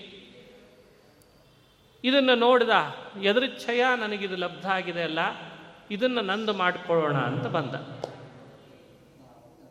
ಆ ಸಮಯಕ್ಕೆ ಒಂದು ಹೆಣ್ಣು ಕಣ್ಣಿಗೆ ಬೇರೆ ಬಿದ್ಲಂತೆ. ಪುರಂಜನನಿಗೆ, ಯದೃಚ್ಛಯಾಗತಾಂ ತತ್ರ ದದರ್ಶ ಪ್ರಮದೋತ್ತಮಾಂ. ಭೃತ್ಯೈರ್ದಶಭಿರಾಯಾಂತೀಂ ಏಕೈಕ ಶತನಾಯಕೈ ಏನು ಸ್ವರಸ ಭಾಗವತ ಯದೃಚ್ಛಯಾ ಆಗತಾಂ ತತ್ರ ತಾನಾಗಿಯೇ ಬಂದಂಥ ಒಂದು ಹೆಣ್ಣು. ಒಬ್ಬಂಟಿಗಳಾಗಿ ಬಂದಿಲ್ಲ ಅವಳು. ಜೊತೆಗೂಡಿ ಹತ್ತು ಜನ ಸೇನಾಧಿಪತಿಗಳು ಇದ್ರಂತೆ. ಅದನ್ನು ಹೇಳ್ತಾರೆ, ಭೃತ್ಯೈರ್ ದಶಭಿರಾಯಾಂತೀಂ ಏಕೈಕ ಶತನಾಯಕೈಹಿ. ಒಬ್ಬೊಬ್ಬರ ಕೈಯಲ್ಲಿ ಅನೇಕರು ಆಳು ಕಾಳುಗಳು ಇರುವ ಸೇನಾಧಿಪತಿಗಳು ಹತ್ತು ಜನ ಅವಳ ಜೊತೆಗೂಡಿ ಬಂದಿದ್ರಂತೆ. ಅವರನ್ನೂ ನೋಡ್ದ, ತೇಷಾಂ ಪರಿವೃದ್ಧೋ ರಾಜನ್ ಸರ್ವೇಷಾಂ ಬಲಿಮುದ್ವಹನ್. ಸಸ್ತ್ರೀಕಾಣಾಂ ಸಖಾ ತಸ್ಯ ಬಹುರೂಪೋ ಗ್ರಣಿ ಸ್ತ್ರೀಯ. ಅವಳಿಗೆ ಸೇವೆ ಮಾಡಲಿಕ್ಕೆ ಅಂತ ಸಾಕಷ್ಟು ಜನ ಹಿಂದೆ ಆಳು ಕಾಳುಗಳು, ಸ್ತ್ರೀಯರು ನೋಡಿದ, ಅವಳನ್ನು ನೋಡಿದಾಗ ಹತ್ತಿರ ಹೋಗುವಷ್ಟರಲ್ಲಿ ಅವಳ ಹತ್ತಿರದಲ್ಲಿ ಒಂದು ಹಾವು ಬೇರೆ ಇತ್ತಂತೆ. ಅದು ಐದು ತಲೆ ಹೆಡೆ ಹಾವು. ನೋಡ್ದ, ಅಯ್ಯಪ್ಪ, ಹೋಗೋಣವೋ ಬೇಡವೋ ಅಂತ. ಸರಿ ಪಂಚ ಪಂಚಶೀರ್ಷಾಹಿನ ಗುಪ್ತಾಂ ಪ್ರತಿಹಾರೇಣ ಸರ್ವತಃ. ಐದು ತಲೆ ಹೆಡೆ ಹಾವು. ಅದು ಯಾವಾಗಲೂ ಇವಳನ್ನ ರಕ್ಷಣೆಗೆ ಅಂತ ಸುತ್ತುವರಿತಿರ್ತಿತ್ತಂತೆ, ಯಾವಾಗಲೂ. ಓ, ಅದನ್ನು ಗಮನಿಸಿದ. ಸರಿ, ಹಾವಿದ್ರೆ ಇರಲಿ ಪರವಾಗಿಲ್ಲ, ನೋಡೋಣ ಅಂತ ಅವಳನ್ನು ನೋಡ್ತಾನೆ, ಅವಳು ಬಹಳ ಸುಂದರಿ ಇದ್ದಾಳೆ. ಸುನಾಸಾಂ ಸುದತೀಂ ಬಾಲಾಂ ಸುಖಪೋಲಾಂ ವರಾನನಾಂ. ಎಷ್ಟು ಸುಂದರಳಿದ್ಲವಳು, ಅವಳ ದೇಹದ ಸೌಂದರ್ಯವನ್ನು ನೋಡ್ದ ಬಹಳ ಮನಸ್ಸಿಗೆ ಅವಳನ್ನು ತಂದುಕೊಂಡು ನನ್ನವಳಾಗಬೇಕು ಇವಳು ಅಂತ ಭಾವಿಸ್ತಾ ಇದ್ದಾನೆ. ಆದರೆ ಅವಳ ಹೆಸರು ಗೊತ್ತಿಲ್ಲ, ಅವಳು ಯಾರು ಅಂತ ಗೊತ್ತಿಲ್ಲ ಇವನಿಗೆ, ಎಲ್ಲ ಪರಿಚಯ ಮಾಡಿಕೊಳ್ಬೇಕಲ್ಲ. ಅವಳನ್ನೇ ಕೂಗಿ ಕೇಳ್ದ, ನೀನು ಯಾರು? ಕಾತ್ವಂ ಕಂಜಪಲಾಶಾಕ್ಷಿ ಕಸ್ಯಾಸೀಹ ಕುತಸ್ಸತಿ. ಕಾತ್ವಂ ಕಂಜಪ ಫಲಾಶಾಕ್ಷಿ ಕಮಲದ ಕಣ್ಣಿನವಳೆ ನೀನು ಯಾರು? ಎಲ್ಲಿದ ಬಂದಿದ್ದಿ? ನೋಡಿದ್ರ, ಪುರಂಜನನಿಗೆ ಅವಳ ಮೇಲೆ ಅಪೇಕ್ಷೆ ಆಗಿದೆ. ಮಾತನಾಡಿಸ್ತಾ ಕೇಳ್ತಿದ್ದಾನೆ, ಕಸ್ಯಾ ಕಸ್ಯಾಸೀಹ ಕುತಸ್ಸತಿ. ಇಮಾಂ ಉಪಪುರೀಂ ಭೀರು ಕಿಂಚಿಕೀರ್ಷಸಿ ಶಂಸಮೇ. ಇಷ್ಟು ದೊಡ್ಡ ಪಟ್ಟಣದಲ್ಲಿ ಇದ್ದೀಯಲ್ಲ ನೀನು, ಒಬ್ಬಂಟಿಗಳಾಗಿ. ಏನು ಮಾಡ್ಕೊಂಡಿದ್ದಿ? ಯಾರು ಇವರೆಲ್ಲ ಭೃತ್ಯರು ಅಂದಾಗ ಅವಳನ್ನು ನೋಡಿ ಪೂರ್ಣ ಮೋಹಿತನಾಗಿದ್ದ ಪುರಂಜನ, ಅವಳು ತನ್ನ ಪರಿಚಯ ಹೇಳಿಸ್ಕೊಳ್ಳುವ, ಹೇಳಬೇಕು ಅಂತ ತನ್ನನ್ನು ತಾನು ಪರಿಚಯಿಸ್ತಾ ಹೇಳ್ತಾಳೆ. ಮೊದಲೇ ಮೋಹ ಮಾಡಿದ್ಲು. ಪುರಂಜನನನ್ನು ಮೊದಲೇ ಮೋಹಗೊಳಿಸಿದ್ಲು. ಇವನು ಮೋಹಿತನಾಗಿ ಮಾತನಾಡಿಸ್ತಿದ್ದಾನೆ ಅಂತ ತಿಳಿದು ಅವಳು ಹೇಳ್ತಾಳೆ, ನನ್ನ ಹೆಸರು ಪುರಂಜನಿ ಅಂತ ಹೇಳಿದ್ಲಂತ. ಸರಿ ಹೋಯ್ತು ಆವಾಗ. ಅಭ್ಯಭಾಷತ ತಂ ವೀರಂ ಹಸಂತಿ ವೀರಮೋಹಿನಿ. ನವಿದಾಮ ವಯಂ ಸಮ್ಯಕ್ ಕರ್ತಾರಂ ಪುರುಷಋಷಭ ನೋಡು, ನನ್ನನ್ನು ಹುಟ್ಟಿಸಿದ ಅಪ್ಪ ಯಾರು ಅಂತ ನನಗೆ ಗೊತ್ತಿಲ್ಲ. ಆದರೆ ನಾನು ಇಲ್ಲಿದ್ದೇನೆ ನನ್ನ ಗೋತ್ರದ ಪರಿಚಯ ಮಾಡಿಸ್ಕೊಳ್ಳಿಕ್ಕೆ ನನ್ನ ಹತ್ರ ಆಧಾರ ಕಾರ್ಡ್ ಇಲ್ಲ. ಆತ್ಮನಶ್ಚ ಪರಸ್ಯಾಪಿ ಗೋತ್ರಂ ನಾಮ ಚ ಯತ್ಕೃತಂ. ಇಹಾದ್ಯ ಸಂತಂ ಆತ್ಮಾನಂ ವಿಧಾಮ ನ ತತಃ ಪರಂ. ಇವೆಲ್ಲ ಅವಳ ಮಾತು. ಅಂತೂ ಇದೊಂದು ಪಟ್ಟಣ ನಿರ್ಮಾಣ ಆಗಿತ್ತು. ನಾನಿಲ್ಲಿದ್ದೇನೆ ಬಹುಕಾಲದಿಂದ. ಇವರೆಲ್ಲ ನನ್ನ ರಕ್ಷಕರಾಗಿ ನಿಂತಿದ್ದಾರೆ. ಈ ಹೆಡೆ ಹಾವು ಐದು ತಲೆ, ಹೆಡೆ ಹಾವು ನನ್ನನ್ನು ಯಾವಾಗಲೂ ರಕ್ಷಣೆ ಮಾಡಲಿಕ್ಕಿರುತ್ತದೆ. ಇದು ನನ್ನ ಪಟ್ಟಣ, ನಾನು ಇಲ್ಲಿ ವಾಸ ಮಾಡ್ಕೊಂಡಿದ್ದೇನೆ ಅಂತಂದ್ಲಂತ. ನೀನೂ ಬಂದಿದ್ದಿ, ನಿನ್ನ ನೋಡಿ ನನಗೂ ಮನಸ್ಸಾಗಿದೆ ನಾವಿಬ್ಬರು ವಿವಾಹ ಮಾಡಿಕೊಂಡ್ರೆ ಚೆನ್ನಾಗಿರ್ತದೆ ಅಂತ ಅವಳೇ ಹೇಳಿಬಿಟ್ಲಂತ ಅವನೇ ಬಯಸಿದ್ದ, ಇವಳೇ ಹೇಳಿಬಿಡ್ತಾಳೆ. ನಾನು ನಿನಗೆ ಬೇಕು ಬೇಕಾದದ್ದು ತಂದು ಕೊಡ್ತೇನೆ, ನೀ ನನ್ನವನಾಗಿಬಿಡು. ಮಯೋಪನೀತಾನ್ ಗೃಹಾನಃ ಕಾಮಭೋಗಾಚ್ಛತಂ ಸಮಾಹ. ನಾನು ನಿನಗೆ ಬೇಕು ಬೇಕಾದ ತಂದು ಕೊಡ್ತೇನೆ ಅಂದಮೇಲೆ ಬೇಕಾದಷ್ಟು ಭೋಗದ ಜೀವನ ಮಾಡಲಿಕ್ಕೆ ಇಲ್ಲಿ ಏನು ಕೊರತೆ ಇದೆ? ನೂರಾರು ದಿನಗಳ ಕಾಲ ವಾಸ ಮಾಡಿಕೊಂಡು ಆರಾಮಾಗಿರ್ಬೋದು ಅಂತ ಅಂದುಬಿಟ್ಲಂತ. ಸರಿ, ಇಂಥ ಪುರಂಜನ ಅವಳ ಮಾತುಗಳನ್ನು ಕೇಳಿ, ಇನ್ನು ಹೆಚ್ಚು ವಿಚಾರ ಮಾಡೋದಕ್ಕಿಂತ ಗಾಂಧರ್ವ ವಿವಾಹ ಮಾಡ್ಕೊಂಡು ಬಿಡೋಣ ಅಂತ ವಿವಾಹ ಮಾಡ್ಕೊಂಡು ಬಿಟ್ರಂತ. ದಂಪತಿಗಳಾದ. ಇದನ್ನು ಪುರಾಣ ನಮ್ಮ ಕಣ್ಣು ಮುಂದೆ ವರ್ಣಿಸ್ತದೆ. ಒಂದು ಗಂಡು, ಒಂದು ಹೆಣ್ಣು, ಆ ಅಮಲಿನಲ್ಲಿ ಮರಿ, ಮೈ ಮರೆಯೋದು, ಅವರು ತಮ್ಮ ತಮ್ಮ ಸ್ವೇಚ್ಛೆಗೆ ಅನುಗುಣವಾಗಿ ವಿವಾಹ ಮಾಡಿಕೊಳ್ಳೋದು, ತಮಗೆ ಬೇಕಂತೆ ಭೋಗವನ್ನು ನಡೆಸೋದು ಅಂತೇನಿವತ್ತು ಅಲ್ಲಲ್ಲಿ ನೋಡ್ತೇವೆ. ಹಾಗೇ ಪುರಂಜನ ಹಾಗೂ ಆ ಹೆಣ್ಣು ನಡೆದದ್ದನ್ನು ಭಾಗವತ ನಮ್ಮ ಕಣ್ಣು ಮುಂದೆ ಇಡ್ತದೆ. ಹಾಗೆ ಆಯಿತು. ಇತಿ ತೌ ದಂಪತಿ ತತ್ರ ಸಮೂಹ್ಯ ಸಮಯಂ ಸ್ಮಿತಃ. ತಾಂ ಪ್ರವಿಶ್ಯ ಪುರಿ ಇಮ್ರಾಜನ್ ಮುಮುದಾತೆ ಶತಂ ಸಮಾಹ. ಅದರಲ್ಲಿ ಪ್ರವೇಶ ಮಾಡಿದ ಪುರಂಜನ ಪಟ್ಟಣದ ಸುಖಭೋಗದ ವೈಭವ ನೋಡಿ ಮೈಮರೆತು ಪುರಂಜನಿಯನ್ನು ವಿವಾಹ ಮಾಡಿಕೊಂಡು ದಂಪತಿಗಳಾಗಿ ಬಹುಕಾಲ ಭೋಗದ ಲಾಲಸೆಯಲ್ಲಿ ಮೈಮರೆತು ಬಿಟ್ರಂತೆ. ಅದನ್ನೂ ವ್ಯಾಸರು ಬಿಟ್ಟಿಲ್ಲ. ಅವ್ರು ಹೇಗಿದ್ರು ಅನ್ನೋದನ್ನು ವರ್ಣನೆ ಮಾಡ್ತಾರೆ. ಹೇಳಿ ಕೇಳಿ ವೇದವ್ಯಾಸರು ಅವ್ರು ಹೆಂಗೆ ಗಾನ ಮಾಡ್ತಿದ್ರು, ಎಲ್ಲಿ ಕೂಡ್ತಿದ್ರು, ಎಲ್ಲಿ ನಗತಿದ್ರು, ಎಲ್ಲ ಸೆರೆ ಹಿಡ್ದಿದ್ದಾರೆ ನೋಡ್ರಿ ವೇದವ್ಯಾಸ. ಏನು ಅದ್ಭುತ ಅವ್ರ ವರ್ಣನೆ. ಮೈ ರೋಮಾಂಚನ ಆಗ್ತದೆ. ಆ ಒಂದೊಂದು ಒಂದೊಂದು ಉಪ್ಪರಿಗೆ ಮೇಲೆ ಉಪ್ಪರಿಗೆ ಹತ್ತಿದ್ರೆ ಹೇಗೆ, ಅಲ್ಲಿ ಕೂಡ್ತಿದ್ರೆ ಹೇಗೆ, ಅದನ್ನೆಲ್ಲ ವರ್ಣನೆ ಮಾಡಿದ್ದಾರೆ. ಹೀಗೆ ಆ ಏನು ಪಟ್ಟಣದ ವರ್ಣನೆ ಇದೆ, ಅವರ ವಿಹಾರದ ವರ್ಣನೆ, ಅದು ಚಮತ್ಕಾರವಾಗಿ ಮೂಡಿ ಬರ್ತದೆ. ದಿನಾ ಒಂದೇ ಉದ್ಯಾನವನದಲ್ಲಿ ವಿಹಾರ ಅಂತ ಇರ್ತಿರ್ಲಿಲ್ಲಂತೆ. ಆ ಪಟ್ಟಣದಲ್ಲಿ ಬೇರೆ ಬೇರೆ ವಿಹಾರದ ಉದ್ಯಾನವನಗಳನ್ನು ಆರಿಸ್ಕೋತಿದ್ರಂತೆ. ಇದು ಭೋಗದ ಲಾಲಸೆಯಲ್ಲಿ ಹೀಗೆ ಇರ್ತದಲ್ಲ? ಹಾಗೇ ಇದ್ರಂತವ್ರು. ಒಂದೊಂದು ದಿವಸ ಒಂದೊಂದು ದಾರಿಯನ್ನು ಅವಲಂಬಿಸ್ತಿದ್ರು. ಆ ದಾರಿಯಲ್ಲಿ ಹೋಗ್ತಿದ್ರಂತೆ ನಡ್ಕೊಂಡು. ಖದ್ಯೋತಾವಿರ್ಮುಖಿ ಚ ಪ್ರಾಕ್ ದ್ವಾರಾವೇ ಕತ್ರ ನಿರ್ಮಿತೆ. ವಿಭ್ರಾಜಿತಂ ಜನಪದಂ ಯಾತಿತಾಭ್ಯಾಂ ದ್ಯುಮತ್ಸಖಃ. ಉದ್ಯಾನವನಗಳ ಹೆಸರು ಬೇರೆ, ಉದ್ಯಾನವನಕ್ಕೆ ಹೋಗುವಂಥ ಬೀದಿಗಳ ಹೆಸರುಗಳು ಬೇರೆ.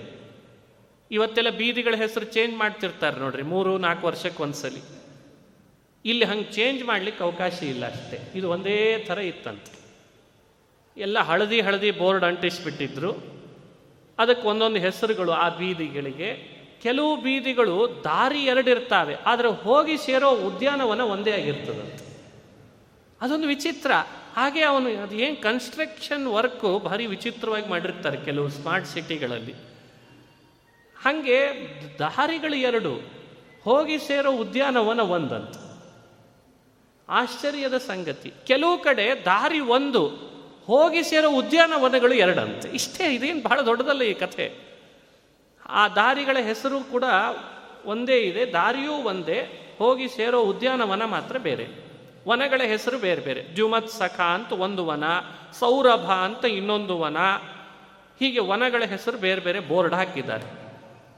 ಅದು ಅದದೇ ಸುಖ ಕೊಡ್ತದೆ ಬಹಳ ಖುಷಿ ಕೊಡ್ತದೆ ಅಲ್ಲಿಗೆ ಹೋಗ್ತಿದ್ರಂತೆ, ಅಲ್ಲಿ ಸ್ವಲ್ಪ ಕಾಲ ಕಳೆಯೋದು, ಮತ್ತೆ ಬರೋದು, ಮತ್ತೆ ಹೋಗೋದು, ಕಾಲ ಇದು ಇದು ಇವರಿಬ್ಬರು ದಂಪತಿಗಳ ಕೆಲಸ. ಹೀಗೆ ವಿಸ್ತಾರವಾಗಿ ಆ ಪುರಂಜನ ಉಪಾಖ್ಯಾನ ಅಂದರೆ ಅವರ ವಿಹಾರದ ವರ್ಣನೆನೇ ಅತಿ ಹೆಚ್ಚಾಗಿ ಮಾಡಿಬಿಟ್ಟಿದ್ದಾರೆ ವೇದವ್ಯಾಸರು. ಅಂತೂ ಹೀಗೆ ಕಾಲ ಕಳಿತಾ ಕಳಿತಾ ಅವಳು ಕುಡ್ದ ಹಾಗೆ ಕುಡಿತಿದ್ದ, ಅವಳು ಹತ್ರ ಇವ ಅಳ್ತಿದ್ದ, ಅವಳು ನಕ್ರೆ ನಗುತ್ತಿದ್ದ, ಅಂತೂ ಪುರಂಜನಿ ಹೇಳ್ದಂಗಿದ್ದ ಹೆಸರಿಗೆ ರಾಜ. ನೋಡಿದ್ರೆ ಅವಳದೇ ಆಡಳಿತ ಎಲ್ಲ. ಕ್ವಚಿತ್ ಪಿಬಂತ್ಯಾಂ ಪಿಬತಿ ಮದಿರಾಂ ಮದವಿಹ್ವಲಃ ಅಶ್ನಂತ್ಯಾಂ ಕ್ವಚಿತ್ ಅಶ್ನಾತಿ ಜಕ್ಷಂತ್ಯಾಂ ಜಹಜಕ್ಷತಿ ಸಹಜಕ್ಷತಿ ಅವಳು ಕುಡಿದ್ರೆ ಕುಡಿಯೋದು, ಕುಳಿತ್ರೆ ಕುಳ್ಕೊಳ್ಳೋದು ನಿಂತ್ರೆ ನಿಲ್ಲೋದು, ಬಾ ಅಂದರೆ ಹೋಗೋದು, ಇಲ್ಲ ಅಂದ್ರೆ ಇಲ್ಲ. ಅಂತೂ ಇಂತೂ ಪುರಂಜನಿಗೆ ಪರವಶನಾಗಿಬಿಟ್ಟ ಅವಳು ಏನಂತಾಳದು ಇದಕ್ಕೆ ಯಾವ ಹಿಂದೂ ಮುಂದೂ ನೋಡೋ ಪ್ರಸಂಗವೇ ಇಲ್ಲ. ಹೀಗೆ ಕಾಲ ಕಳೀತಾ ಇದ್ದದ್ದನ್ನು ನೋಡಿ ವ್ಯಾಸರು ಒಂದು ಮಾತು ಹೇಳ್ತಾರೆ, ಹೆಂಗಿದ್ದ? ಅಂದರೆ ಅವಳ ಕೈಗೆ ಸಿಕ್ಕಂಥ ಒಂದು ಗೊಂಬೆ ಆದಾಗ ಆಗಿದ್ದಂತೆ ಅದಕ್ಕೊಂದು ಉದಾಹರಣೆ ಕೊಡ್ತಾರೆ. ನೇಚ್ಛನ್ ಅನುಕರೋತ್ಯಜ್ಞ ಕ್ಲೈಬ್ಯಾತ್ ಕ್ರೀಡಾ ಮೃಗೋ ಯಥಾ ಅಂತಂತಾರೆ. ವಿಪ್ರಲಬ್ಧೋ ಮಹಿಷ್ಯೈವಂ ಸರ್ವ ಪ್ರಕೃತಿ ವಂಚಿತ. ಪರಿಪೂರ್ಣ ವಂಚಿತನಾದ ಪುರಂಜನ ಎಂಥ ರಾಜ, ಎಂಥ ದೊಡ್ಡ ಸ್ನೇಹಿತ ಇದ್ದ ಅವಿಜ್ಞಾತ ಇಲ್ಲಿ ಬಂದು ಪೂರ್ಣ ಅವಳ ಪರವಶನಾಗಿಬಿಟ್ಟ. ವಶನಾದ ಅಂದರೆ ಎಷ್ಟು ಕ್ರೀಡಾ ಮೃಗೋ ಯಥಾ. ಒಂದು ಕ್ರೀಡಾ ಮೃಗ ಆಟದ ಜಿಂಕೆ, ಮನೆ ಒಳಗೆ ಕಟ್ಟಿ ಹಾಕಿದ ಜಿಂಕೆ ಹೇಗೋ ಹಾಗಾಗಿ ಬಿಡ್ತಂತೆ ಏನಿಲ್ಲ ಅಂತ. ಆಗ ಸಯೇ ಕದಾ ಮಹೇಶ್ವಾಸೋ ರಥಂ ಪಂಚಾಶ್ವಮಾಶುಗಂ. ಒಂದು ಸಲಿ ಕುದುರೆ ಏರಿ ಬಹುವೇಗವಾಗಿ ಹೋಗುವಂಥ ರಥ ಏರಿ ಹೊರಟಿದ್ದಾನೆ ಯುದ್ಧ ಮಾಡೋಣ ಅಂತ. ಅಲ್ಲಿ ಬೇಟೆ ಆಡ್ತಾನೆ. ಬೇಟೆ ಆಡ್ತಾ ಆಡ್ತಾ ಒಂದಿಷ್ಟು ಪ್ರಾಣಿಗಳನ್ನು ಹನನ ಮಾಡ್ತಾನೆ. ಹಸಿವೆ ಆಯಿತು ಅಂತ ಮಾಂಸಗಳನ್ನು ತಂದು ಆಹಾರಕ್ಕಾಗಿ ಅಂತ ಉಪಯೋಗಿಸಿ ಅದನ್ನು ತಿಂದು ಬಿಡ್ತಾನೆ. ಇದು ವಿಕರ್ಮದಲ್ಲಿ ರಥನಾಗಿದ್ದ.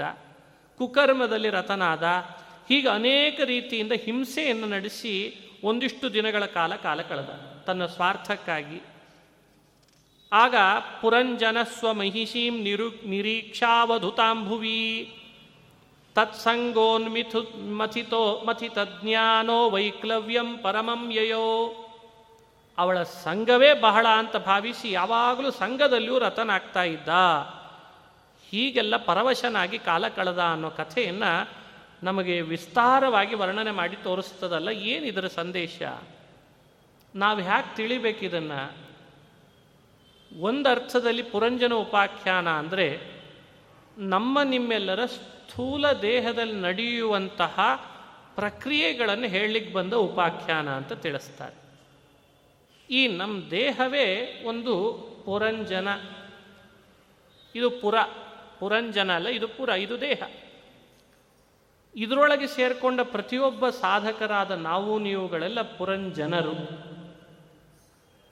ಇಲ್ಲಿರುವ ಹೆಣ್ಣು ಯಾರು ಅಂದರೆ ನಮ್ಮ ನಿಮ್ಮೆಲ್ಲರ ಬುದ್ಧಿ. ಬುದ್ಧಿ ಎನ್ನುವಳು ಒಳಗೆ ಸೇರಿದ ಜೀವರನ್ನು ತನ್ನ ವಶ ಮಾಡಿಕೊಳ್ತಾಳೆ ಹೊರತು ಯಾವತ್ತೂ ತಾನು ಪುರಂಜನನಿಗೆ ವಶಳಾಗುವುದಿಲ್ಲ. ವಶಳಾಗಿ ಏನು ಮಾಡ್ತಾಳೆ ಅಂದರೆ ಅನೇಕ ವಿಧವಾದ ಈ ಪಟ್ಟಣದ ಒಂಬತ್ತು ವಿಧವಾದ ದ್ವಾರಗಳ ಮೂಲಕ ವಿಷಯದ ಸೌಖ್ಯವನ್ನು ಕೊಡಿಸುವಂತೆ ಮೈಮರೆಸ್ತಾಳೆ. ಕೊಟ್ಟು ಕೊಟ್ಟು. ಆಗಲೇ ಹೇಳಿದಂತೆ ಬೀದಿಗಳು ಎರಡು, ಹೋಗಿ ಸೇರುವ ಬಾಗಿಲು ಮಾತ್ರ, ಉದ್ಯಾನವನ ಮಾತ್ರ ಒಂದು. ಬೀದಿ ಒಂದು, ಅದರೊಳಗೆ ನಡ್ಕೊಂಡು ಹೋದರೆ ಸೇರುವಂತಹ ಉದ್ಯಾನವನ ಎರಡು. ಅಂದರೆ ಏನರ್ಥ ಅಂದರೆ ಈ ಪಟ್ಟಣದೊಳಗೆ ರೂಪ, ರಸ, ಗಂಧ, ಸ್ಪರ್ಶ, ಶಬ್ದ. ಇವುಗಳ ವಿಷಯದ ಸೌಖ್ಯ ಅನುಭವಿಸುವಂಥ ಏನು ತಾಣಗಳಿವೆ, ಅವೇ ಉದ್ಯಾನವನಗಳಂತೆ ಅವುಗಳಿಗೆ ಜೀವ ಹೋಗಿ ಪ್ರವೇಶ ಮಾಡಿ ಹೋಗುವಂಥದ್ದು ಅಂದರೆ ನಾಡಿಗಳು. ನಾಡಿಯ ದ್ವಾರಗಳು ಕೆಲವು ಕಡೆ ಎರಡಿದ್ದಾವೆ, ಕೆಲವು ಕಡೆ ಒಂದಿದ್ದಾವೆ. ಅವುಗಳನ್ನು ವಿಸ್ತಾರ ಮಾಡಿದ್ದಾರೆ. ಅದು ತುಂಬ ವಿಸ್ತಾರವಾಗಿ ಹೇಳಿದರೆ ನಮಗೆ ಅನುಸಂಧಾನಕ್ಕೆ ಬರ್ತದೆ. ಅದನ್ನು ತಿಳಿಸ್ತಾ ಬಂದಿದೆ ಭಾಗವತ. ಯಾವ್ಯಾವ ನಾಡಿಗಳ ಮೂಲಕ ಯಾವ್ಯಾವ ಉದ್ಯಾನವನದಲ್ಲಿ ಯಾವ್ಯಾವ ಸುಖವನ್ನು ಅನುಭವಿಸಿ ಕಾಲ ಕಳೀತಾನೆ. ಇಷ್ಟು ಭಾಗವತದ ಸಾರ. ಇವತ್ತು ಕಣ್ಣಿನಿಂದ ನೋಡಿ ನೋಡಿ ಸುಖ ಪಡ್ತೇವೆ ಕೇಳಿ ಕೇಳಿ ಶಬ್ದದ ಸುಖ ಪಡ್ತೇವೆ ರಸದಿಂದ ಸುಖ ಪಡ್ತೇವೆ ಅದೆಲ್ಲ ಉದ್ಯಾನವನಗಳಿದ್ದಂತೆ. ಬುದ್ಧಿ ಅನ್ನೋ ಹೆಣ್ಣು ಪುರಂಜನ ಅನ್ನೋ ಜೀವನನ್ನ ಒಂಬತ್ತು ದ್ವಾರದ ಈ ಪಟ್ಟಣದೊಳಗೆ ನಾಡಿಗಳ ಮೂಲಕ, ಇಂದ್ರಿಯಗಳ ಮೂಲಕ, ಐಹಿಕ ಸುಖದೊಳಗೆ ಮೈ ಮರೆಸ್ತಾಳೆ ಇಷ್ಟು ಹೇಳಲಿಕ್ಕೆ ಬಂದಿದೆ ಕಥೆ. ಮೈ ಮರೆತ ಮೈ ಮರೆತಾಗ ಇವನಿಗೆ ಕಾಲ ಕಳೀತಾ ಹೊರತು ಭೋಗ ಜೀವನ ನಡೆಸ್ತಾ ನಡೆಸ್ತಾ ಯಾವುದು ಅರ್ಥನೇ ಆಗಲಿಲ್ಲ. ಏನು ನಡೀತಾ ಇದೆ, ಎಲ್ಲಿ ಹೋಗ್ತಿದ್ದೇನೆ ಅಂತ ಅರ್ಥ ಆಗಲಿಲ್ಲ. ಕಾಲ ಕಳೀತಾ ಬಂತು. ಕಾಲ ಕಳೆಯುವ ಸಮಯಕ್ಕೆ ಒಬ್ಬೊಬ್ಬರು ನೂರು ನೂರು ಜನ ಇದ್ರಲ್ಲ, ಅವರೆಲ್ಲ ನಾಶ ಆಗುವಂತಾಗ್ತದೆ. ಶತಾನ್ಯೇಕಾದಶ ವಿರಾಟ್ ಆಯುಷೋರ್ಧ ಮಥಾತ್ಯಗಾನ್ ಈ ಪಟ್ಟಣಕ್ಕೆ ಬರುವಾಗ ನೂರು ಜನ ಆಳುಗಳು ಇದ್ದರು ಕೈ ಕೆಳಗೆ ಅಂದರೆ ಅವರ ಆಯುಷ್ಯ. ಅವರು ಒಂದೊಂದು ದಿನದಂತೆ ಕಳೆದಂತೆ ಅವರೆಲ್ಲ ಕಳೀತಾ ಬಂದರು ಅಂತ ಅರ್ಥ. ಅದೇ ಸಮಯಕ್ಕೆ ಆಯುಷ್ಯ ಕಳೀತಾ ಬಂದಂತೆ ಈ ಪುರಂಜನನ ಪಟ್ಟಣದ ಮೇಲೆ ಆಕ್ರಮಣ ನಡೀತದೆ. ಚಂಡವೇಗ ಅಂತ ಒಬ್ಬ ಆಕ್ರಮಣ ಮಾಡ್ತಾನೆ. ಚಂಡವೇಗ ಇತಿ ಖ್ಯಾತೋ ಗಂಧರ್ವಪತಿ ಗಂಧರ್ವರ ರಾಜ ಒಬ್ಬ ಚಂಡವೇಗ ಅಂತ ಅವನು ಆಕ್ರಮಣ ಮಾಡ್ತಾನೆ. ಕಾಲ ಅಂತ ಮತ್ತೊಬ್ಬ ಆಕ್ರಮಣ ಮಾಡ್ತಾನೆ. ಅರ್ಥಾತ್ ನಮ್ಮ ಬದುಕಿನೊಳಗೆ ಈ ಸ್ಥೂಲ ದೇಹ ಪಡ್ಕೊಂಡಾಗ ಮೃತ್ಯು, ಆಯುಷ್ಯ ಇವೆಲ್ಲವೂ ಕೂಡ ಒಟ್ಟಿಗೆ ಆಕ್ರಮಿಸಿದಾಗ ನಮ್ಮ ನಮ್ಮ ಆಯುಷ್ಯವೂ ಗತಿಸ್ತದೆ, ಅಶಕ್ತಿಯೂ ಉಂಟಾಗ್ತದೆ.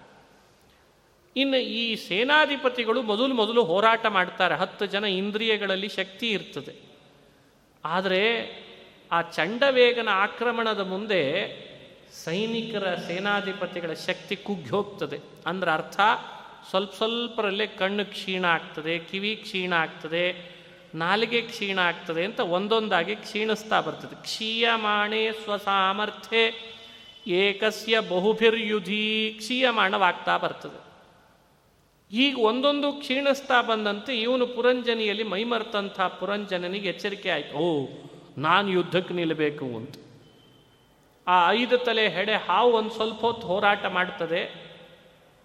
ಅದರ ಹೋರಾಟವೂ ಕೂಡ ಬಹಳ ಹೊತ್ತಿರಲ್ಲ ಎಲ್ಲಿ ತನಕ ಇರಲಿಕ್ಕೆ ಸಾಧ್ಯ? ಪುರಂಜನಿಯೂ ಕೂಡ ಸಾವನ್ನಪ್ಪತಾಳೆ ಅವಳನ್ನೇ ಇವನು ನೆನಪಿಸ್ಕೊಂಡು ನೆನಪಿಸ್ಕೊಂಡು ತಾನು ಹೋರಾಟ ಮಾಡಿ ಪಟ್ಟಣವನ್ನು ಉಳಿಸ್ಕೊಳ್ಳೋಣ ಅಂತ ಹೋಗ್ತಾನೆ. ಇವನಿಗೂ ಕೂಡ ಮೃತ್ಯು ಆವಾಗ ಯುದ್ಧಕ್ಕೆ ಅಂತ ನಿಂತರೆ ಮೃತ್ಯುವಿಗೆ ಶರಣಾಗುವ ಸ್ಥಿತಿ ಬಂದ್ಬಿಡ್ತದೆ. ಕಾಲಕನ್ಯಾ, ಮೃತ್ಯು ಹಾಗೂ ಚಂಡವೇಗ ಅಂತ ಈ ಮೂವರ ಆಕ್ರಮಣದೊಳಗೆ ತತ್ತರಿಸಿ ಪುರಂಜನನು ಕೂಡ ತಾನೂ ದೇಹ ಬಿಡುವ ಸಮಯ ಬರ್ತದೆ. ಮೃತ್ಯು ಬರುವಾಗಲೇ ಪ್ರಜ್ವಾರ ಅಂತ ಒಬ್ಬನನ್ನು ಕಳಿಸ್ತಾನೆ. ಪ್ರಜ್ವಾರೋಯಂ ಮಮಭ್ರಾತ ಅಂತ ಪ್ರಜ್ವಾರನನ್ನು ಕಳಿಸ್ತಾನೆ. ಅವನ ಮೂಲಕವಾಗಿ ಯುದ್ಧ ನಡೆಸಿ ಅವನು ಸತ್ ಸಾವಿಗೆ ಶರಣಾಗುವಂತೆ ಮಾಡ್ತಾನೆ. ರೋಗ ತಂದು ಒಪ್ಸಿ. ಸಾಯುವ ಕ್ಷಣಗಳಲ್ಲಿ ಬರುವ ಕೆಲವು ರೋಗಗಳಲ್ಲಿ ಪ್ರಜ್ವಾರ ಅಂತ ಒಂದು ಜ್ವರ. ಅವನು ಬಂದ ಮೇಲೆ ಮೃತ್ಯು ನಮ್ಮನ್ನು ಆಕ್ರಮಿಸಿಬಿಡ್ತಾನಂತ. ಅಂತೂ ಮೃತ್ಯುವಿಗೆ ಶರಣಾಗ್ತಾನೆ. ಮೃತ್ಯುವಿಗೆ ಶರಣ ಆಗುವಾಗ ಇವನಿಗೆ ಆ ಪುರಂಜನಿದೇ ನೆನಪು ಜಾಸ್ತಿ. ನಾನು ಹೆಂಗಿದ್ದೆ, ಎಷ್ಟು ಅನುಭವಿಸ್ತಿದ್ದೆ, ಏನೆಲ್ಲ ಆಗಿದ್ದೆ ಅಂತ ನೆನಪು ಜಾಸ್ತಿ. ಹೀಗಾಗಿ ಅದನ್ನೇ ನೆನಪಿಸ್ಕೊಳ್ತಾ ದೇಹವನ್ನು ಬಿಡೋ ಸಂದರ್ಭ ಬರ್ತದೆ. ಹೆಣ್ಣನ್ನು ಅತಿಯಾಗಿ ಸ್ಮರಿಸ್ತಾ ದೇಹ ಬಿಟ್ಟದ್ರಿಂದ ಅನಂತರಂ ವಿದರ್ಭಸ್ಯ ರಾಜಸಿಂಹಸ್ಯ ವೇಶ್ಮನಿ ತಾಮೇವ ಮನಸಾ ಗೃಹನ್ ಬಭೂವ ಪ್ರಮದೋತ್ತಮ. ಆ ಹೆಣ್ಣಿನ ಸೌಂದರ್ಯ, ಹೆಣ್ಣು ಅವಳ ಜೊತೆಯಲ್ಲಿ ಭೋಗ ಅನುಭವಿಸಿದ್ದು ನೆನಪಿಸ್ಕೊಂಡು ದೇಹ ಬಿಟ್ಟದ್ದಕ್ಕೆ ಈ ಪುರಂಜನ ಹೋಗಿ ಹೆಣ್ಣಾಗಿ ಹುಡ್ತಾನಂತೆ ವಿದರ್ಭ ದೇಶದಲ್ಲಿ. ಆಗ ಆ ಸತ್ತಂತಹ ಪುರಂಜನಿಯನ್ನು ಹೆಣ್ಣಿದ್ಲಲ್ಲ ಅವಳು ಗಂಡಾಗಿ ಹುಟ್ಟಿರ್ತಾಳಂತ. ಇದು ಎಂಥ ವಿಚಿತ್ರ. ಉಪಯೇಮೇ ವೀರ್ಯಪಣಾಂ ವೈದರ್ಭೀಂ ಮಲಯಧ್ವಜ. ಆಗ ಇವಳು ಹೆಣ್ಣಾಗಿ ಹುಟ್ಟಿರ್ತಾಳೆ, ಅವನು ಗಂಡಾಗಿ ಹುಟ್ಟಿರ್ತಾನೆ, ಮಲಯಧ್ವಜ ಅಂತ. ಅವನು ಪುನಃ ಇವಳನ್ನೇ ವಿವಾಹ ಮಾಡ್ಕೊಳ್ತಾನಂತೆ. ಇದೆಯಂಥ ವಿಚಿತ್ರ ಪ್ರಸಂಗ. ಅವಳಲ್ಲಿ ಮತ್ತೆ ತಸ್ಯಾಂ ಸಂಜನಯಾಂ ಚಕ್ರೆ ಆತ್ಮಜಾಂ ಅಸಿತೆ ಕ್ಷಣಾಂ ಅಂತ ವಿವರಣೆ ಕೊಡ್ತಾ ಬರ್ತಾರೆ. ಹೀಗೆ ಅಂತೂ ಇವರಿಬ್ಬರೂ ಕೂಡ ಹಿಂದಿನ ಜನ್ಮದಲ್ಲಿ ಪುರಂಜನ, ಇವಳು ಪುರಂಜನಿ ಆಗಿದ್ಲು ಅಂತ ಇಟ್ಟುಕೊಂಡು ಇವರು ಭೋಗ ಜೀವನ ನಡೆಸಿ, ದೇಹ ಬಿಡುವಾಗ ಪರಸ್ಪರ ಇವರನ್ನು ಅವಳು, ಅವಳನ್ನು ಇವನು ಅಂತ ನೆನೆಸಿ ಸತ್ತಿದ್ದರಿಂದ ಮತ್ತೆ ಗಂಡು ಹೆಣ್ಣಾಗಿ ಹುಟ್ಟಿದ್ರು. ಹುಟ್ಟಿದಾಗಲೂ ಕೂಡ ಇವರಿಗೆ ಪೂರ್ಣವಾಗಿ ನೆನಪಿರಲಿಲ್ಲ. ಅದೇ ಸಮಯಕ್ಕೆ ಇವರಿಗೆ ಯಾಕಿಷ್ಟೆಲ್ಲ ಪರಿಸ್ಥಿತಿ ನಮಗೆ ಬಂದು ಒದಗಿತ್ತು, ಏನು ಮಾಡಿದ್ವಿ ನಾವು ಅಂತ ಸ್ವಲ್ಪ ಯೋಚನೆ ಮಾಡ್ತಾರಂತೆ ಇಬ್ಬರು ಸೇರಿಕೊಂಡು. ನಮ್ಮಿಬ್ಬರಲ್ಲಿ ನಡೆದ ಅಪರಾಧ ಅಂದರೆ ನಮ್ಮ ಸ್ನೇಹಿತನನ್ನು ಮರೆತದ್ದು ಅಂತ ನೆನಪಿಗೆ ಬರ್ತದಂತೆ. ಅವನ ಸ್ನೇಹಿತ ಒಬ್ಬ ಇರ್ತಾನೆ. ಅವನ ಹೆಸರು ಅವಿಜ್ಞಾತ ಅಂತ ಹೇಳಿತ್ತು ಅವನ ಮರೆತು ಅವನ ಮಾರ್ಗದರ್ಶನ ಇಲ್ಲದಂತೆ ನಾವು ಭೋಗದಲ್ಲಿ ರಥರಾದ್ವಿ ಅಂತ ನಮಗೆ ಈ ಪರಿಸ್ಥಿತಿ ಬಂತು ಅಂತ ನೆನಪಿಸ್ಕೊಂಡಾಗ ಬಹಳ ದುಃಖಪಟ್ಟು ಅವಿಜ್ಞಾತನನ್ನು ಅತಿ ಹೆಚ್ಚು ಸ್ಮರಿಸಿ ಅವನನ್ನು ಕಾಣುವಂತೆ ಆಗ್ತದೆ. ಆಮೇಲೆ ಅವನ ಮೂಲಕ ಮಾರ್ಗದರ್ಶನದಿಂದ ಸಾಧಕರಾಗಿ ಅವರು ಸದ್ಗತಿಯನ್ನು ಪಡಿತಾರೆ ಅಂತ ಕಥೆ ಮುಂದುವರೆಸ್ತಾರೆ. ಏನು ಈ ಕಥೆಯ ಸಂದೇಶ ನಾವು ತಿಳಿಬಹುದಾದದ್ದು? ಅವಿಜ್ಞಾತ ಸ್ನೇಹಿತ ಅಂದರೆ, ಅವಿಜ್ಞಾತ ಸಖ ಅಂದರೆ ಅದು ಭಗವಂತನ ನಾಮ. ಅವಿಜ್ಞಾತ ಸಹಸ್ರಾಂಶು ವಿಧಾತಾಕೃತ ಲಕ್ಷಣ ಅಂತ ಬರ್ತದೆ. ಅವಿಜ್ಞಾತ ಸಹಸ್ರಾಂಶು ಅನ್ನೋದು ವಿಷ್ಣು ಸಹಸ್ರನಾಮದಲ್ಲಿ ಭಗವಂತನ ನಾಮ. ಜೀವ ಈ ಒಂಬತ್ತು ದ್ವಾರದ ಪಟ್ಟಣಕ್ಕೆ ಬರುವ ಮುನ್ನವೇ ಅವನಿಗೆ ಭಗವಂತ ಸ್ನೇಹಿತನಾಗಿ ಜೊತೆಗಿರ್ತಾನೆ. ಆದರೆ ಜೀವ ಅವನನ್ನು ಮರೆತು ಬಿಡ್ತಾನೆ. ಮರೆತು ಒಂಬತ್ತು ದ್ವಾರದ ಈ ಪಟ್ಟಣದೊಳಗೆ ತಾನು ತನ್ನದು ಅಂತ ತನ್ನ ಸುಖಭೋಗದ ಲಾಲಸೆಯಲ್ಲಿ ಬುದ್ಧಿ ಅನ್ನೋ ಪುರಂಜನಿಯನ್ನು ವಿವಾಹ ಮಾಡಿಕೊಂಡು ಇಂದ್ರಿಯಗಳ ಸೇನಾಧಿಪತಿಗಳೊಟ್ಟಿಗೆ ಪ್ರಾಣಾಪಾನ ವ್ಯಾನೋದಾನ ಸಮಾನ ಅನ್ನೋ ಪಂಚಪ್ರಾಣರನ್ನು ಕರೆದುಕೊಂಡು ತನ್ನ ಈ ಪಟ್ಟಣದಲ್ಲಿ ಸುಖಭೋಗದಿಂದ ಕಾಲ ಕಳಿತಾನೆ ಹೊರತು ನಿಜವಾದ ಸ್ನೇಹಿತ ಆತ್ಮೋದ್ಧಾರ ಮಾಡೋ ಅವಿಜ್ಞಾತನನ್ನು ದೂರ್ತಾನೆ, ಮರೆತು ಬಿಡ್ತಾನೆ. ಇದು ಅವನಿಗೆ ಇಷ್ಟು ಕಷ್ಟ ಬರಲಿಕ್ಕೆ ಕಾರಣ ಆಗ್ತದೆ ಅಂತ ಉಲ್ಲೇಖ ಮಾಡ್ತದೆ ನಾವು ಪುರಂಜನ ಉಪಾಖ್ಯಾನ ತಿಳಿದ ಮೇಲೆ ಕಲಿಬೇಕಾದ ಬಹುಮುಖ್ಯವಾದ ಪಾಠ ಅಂದರೆ ಇದೆ. ಈ ದೇಹವೇ ಒಂಬತ್ತು ದ್ವಾರದ ಪಟ್ಟಣ.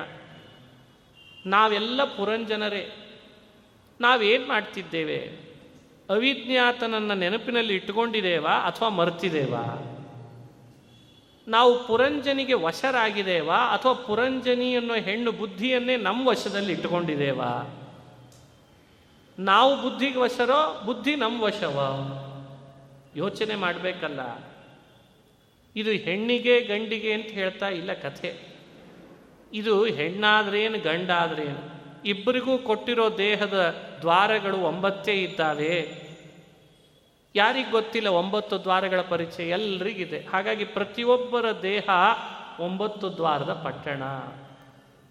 ಅವನು ಅಲಿತಾ ಅಲಿತಾ ಬಂದ. ನನ್ನೂರು ಯಾವುದು ಮಾಡಿಕೊಳ್ಳಿ ಅಂತ ಪುರಂಜನ. ಅಂದ್ರೆ ಅರ್ಥ ಅಲಿತಾನೆ ಪಟ್ಟಣದಿಂದ ಪಟ್ಟಣ ಬದಲಾಯಿಸ್ತಾನೆ ಅಂದ್ರೆ ಅರ್ಥ ನಾವು ದೇಹದಿಂದ ದೇಹ ಬದಲಾಯಿಸ್ತಾ ಬಂದಿರ್ತೇವಂತ ಈಗಾಗಲೇ. ನಮಗೇನು ಸಂಖ್ಯೆ ಗೊತ್ತು? ಎಷ್ಟು ದೇಹ ಬದಲಾಯಿಸಿದ್ದೇವೆ ಅಂತ ಎಷ್ಟೋ ದೇಹ ಬದಲಾಯಿಸ್ತಾ ಬಂದ್ಬಿಟ್ಟಿದ್ದೇವೆ. ಅಂತೂ ಅದು ಸರಿ ಇಲ್ಲ, ಅಲ್ಲೊಂದು ಕೊರತೆ, ಇದು ಸರಿ ಇಲ್ಲ, ಅಲ್ಲೊಂದು ಕೊರತೆ ಅಂತ ನೋಡ್ತಾ ಬಂದ್ವಿ. ಅಂತೂ ದೇವರು ನಮಗೆ ಹಿಮವತ್ ಪರ್ವತದ ಹತ್ತಿರದ ದಕ್ಷಿಣದ ಸಾಲಿನಲ್ಲಿ ಒಂದು ದೇಹ ತೋರಿಸಿದ ಅಂತ ಅರ್ಥ. ಅಂದರೆ ಅಭಿಪ್ರಾಯ ಏನು? ನಮ್ಮ ಸಂಸಾರದ ಈ ದೊಡ್ಡ ಹಿಮಾಲಯ ಪರ್ವತ ಏನಿದೆ, ನಮ್ಮ ಕರ್ಮದ ಪರ್ವತ ಇದ್ದಂತೆ ಮಂಜುಗಡ್ಡೆಯ ಪರ್ವತ. ಅದು ಕರಗಲೇಬೇಕು. ಅದರ ಹತ್ತಿರದಲ್ಲಿ ಒಂದು ಪಟ್ಟಣ ಸೋ ತೋರಿಸಿದ್ದಂತೆ ಅದೇ ನಮ್ಮ ಈ ಸ್ಥೂಲ ದೇಹ ಅನ್ನೋ ಬೆಟ್ಟ. ಇಲ್ಲಿ ಅವ ಪ್ರವೇಶ ಮಾಡಿದ, ಅಂದರೆ ನಾವು ಈ ಬೆಟ್ಟದೊಳಗೆ ನಮ್ಮ ಕರ್ಮಾನುಸಾರ ಪ್ರವೇಶ ಮಾಡಿದ್ವಿ. ಎದುರುಗಡೆ ಕಂಡ್ಲು ಪುರಂಜನಿ ಏನು ಚೆನ್ನಾಗಿದ್ದಾಳಲ್ಲ ಅಂತ ಅವಳನ್ನು ವಶ ಮಾಡಿಕೊಳ್ಬೇಕು ಅಂತ ಹೋದರೆ ಅವಳೇ ನಮ್ಮ ವಶ ಮಾಡಿಕೊಂಡು ಅವಳಿಗೆ ನಾವು ಅಧೀನರಾದ್ವಿ. ಕಾಲ ಕಳಿತ ಸುಖಭೋಗದ ಲಾಲಸೆಯಲ್ಲಿ ಮೈ ಮರೆತ್ವಿ. ಹಾಗೆ ಮಾಡ್ತಿದ್ದೇವೆ ಇವತ್ತು. ಮೈ ಮರೆತಾಗ ಮತ್ತೆ ಆಕ್ರಮಣ ಹಾಗೆ ಆಗ್ತದೆ. ಕಾಲಕನ್ಯೆಯ ಆಕ್ರಮಣ ಅಂದರೆ ಜರ. ಕಾಲಕನ್ಯಾ ಜರ ಸಾಕ್ಷಾತ್. ಎಷ್ಟು ದಿವಸದಂತೆ ಸುಖಭೋಗದ ಲಾಲಸೆಯಲ್ಲಿ ಮೈ ಮರಿತಾನೆ. ಜರ ಆಕ್ರಮಣ ಮಾಡ್ತಾಳೆ ಅಂದರೆ ಮುಪ್ಪು ಅಂತ ಅರ್ಥ. ಅವಳು ಆಕ್ರಮಣ ಮಾಡ್ತಾಳೆ. ಹಾಗೆ ಚಂಡವೇಗನ ಆಕ್ರಮಣ ಆಗ್ತದೆ, ಮೃತ್ಯುವಿನ ಆಕ್ರಮಣ ಆಗ್ತದೆ, ಪ್ರಜ್ವಾರನ ಆಕ್ರಮಣ. ಇನ್ನು ಈ ಪಟ್ಟಣ ಏನು ಉಳಿಲಿಕ್ಕೆ ಸಾಧ್ಯ ಹೇಳಿ. ಪದೇ ಪದೇ ದೇಹದ ಮೇಲೆ ಇಂತಿಷ್ಟು ಜನಗಳು ಆಕ್ರಮಿಸಿದಾಗ ಮೊದಲು ಮೊದಲು ಹೋರಾಟ ಮಾಡ್ತಿರ್ತಾರೆ. ರೋಗ ನಿರೋಧಕ ಶಕ್ತಿ ಅಂತ ಹೇಳುತ್ತಿರ್ತಾರಲ್ಲ ಅವನ್ನೇ ಈ ಅರ್ಥದಲ್ಲಿ ಹೇಳಿದೆ ಭಾಗವತ. ಮೊದಲು ಮೊದಲು ವಯಸ್ಸಿನಲ್ಲಿ ಆಹಾರವನ್ನು ತಿಂದು ಗಟ್ಟಿಮುಟ್ಟಿದ್ದದ್ದಕ್ಕೆ ಪ್ರಾರಂಭದಲ್ಲಿ ಹೋರಾಟ ನಡೆಸ್ತಿರ್ತಾನೆ. ಹೇ, ಅದು ನಾನು ಹೀಗೆ, ನಾ ಹೀಗೆ ಅಂತ. ಅವು ರೋಗ ನಿರೋಧಕ ಶಕ್ತಿ ಕಡಿಮೆ ಆದಂಗೆ ಆದಂಗೆ ದೇಹದೊಳಗೆ ಪ್ರಜ್ವಾರನೂ ಸೇರ್ಕೊಳ್ತಾನೆ ಕಾಲಕನ್ನೇ ಮೊದಲೇ ಸೇರಿಬಿಟ್ಟಿರ್ತಾಳೆ. ಯಾಕಂದ್ರೆ ಇವರು ಯಾರೂ ಕೂಡ ಕಣ್ಣಿಗೆ ಕಾಣಿಸುವಂತೆ ನಮ್ಮ ಜೊತೆಗೆ ಹೋರಾಟ ಮಾಡಲ್ಲ ಅಂತ ಇವತ್ತಿನ ಭಾಷೆಯಲ್ಲಿ ಹೇಳೋದಾದರೆ ವೈರಸ್ ಅಂತ ಇಟ್ಕೊಳ್ಬೋದು ಬೇಕಂದ್ರೆ. ಅವತ್ತಿನ ಭಾಷೆಯಲ್ಲಿ ಬೇರೆ ಬೇರೆ ಹೆಸರು ಕೊಟ್ಟಿದ್ದಾರೆ ವೇದವ್ಯಾಸರು. ಅವ್ಯಕ್ತ ಗತಿಯಾಗಿ ಭೋಗಿಸು ಅಂತ ವರ ಕೊಟ್ಟಿದ್ದಂತೆ ಕಾಲಕನ್ಯೆ ತನ್ನೋಳಿಗೆ ಕುರೂಪಳವಳು ಒಂದ್ಸಲಿ ಅವಳು ಓಡೋಡ್ಕೊಂಡು ಬರುವಾಗ ಎದುರುಗಡೆ ನಾರದ್ರು ಸಿಕ್ಕ್ರಂತೆ ನನ್ನ ಮದುವೆ ಆಗ್ರಿ ಅಂತ ಕಟ್ಟು ಬಿದ್ಲಂತೆ ನಾರದರಿಗೆ. ನಾರದರಂದ್ರು ಏನು ಇವಳನ್ನೇನು ಮದುವೆ ಆಗಲಿ ಅಂತಂದ ಸ್ವತಃ ನಾರದರಿಗೆ ಯಾಕಂದ್ರೆ ಈ ಕಥೆ ಹೇಳ್ತಿರೋದೇ ನಾರದರು. ಕಾಲಕ್ಕನ್ನು ಅಯ್ಯೋ ನಾನು ಮದುವೆ ಗಿದ್ವೆ ಆಗಲ್ಲ ಅಂತಂದ್ರು. ಕೊನೆಗೆ ಅವಳು ಮೃತ್ಯುವಿನ ಹತ್ರ ಹೋದ್ಲು. ನನ್ನ ಮದುವೆ ಆಗಬೇಕು. ಇಲ್ಲ, ನೀ ನನ್ನ ತಂಗಿ ಆಗಿದ್ಬಿಡು, ನಿನಗೊಂದು ವರ ಕೊಡ್ತೇನೆ ಅಂತಂದು. ಏನು?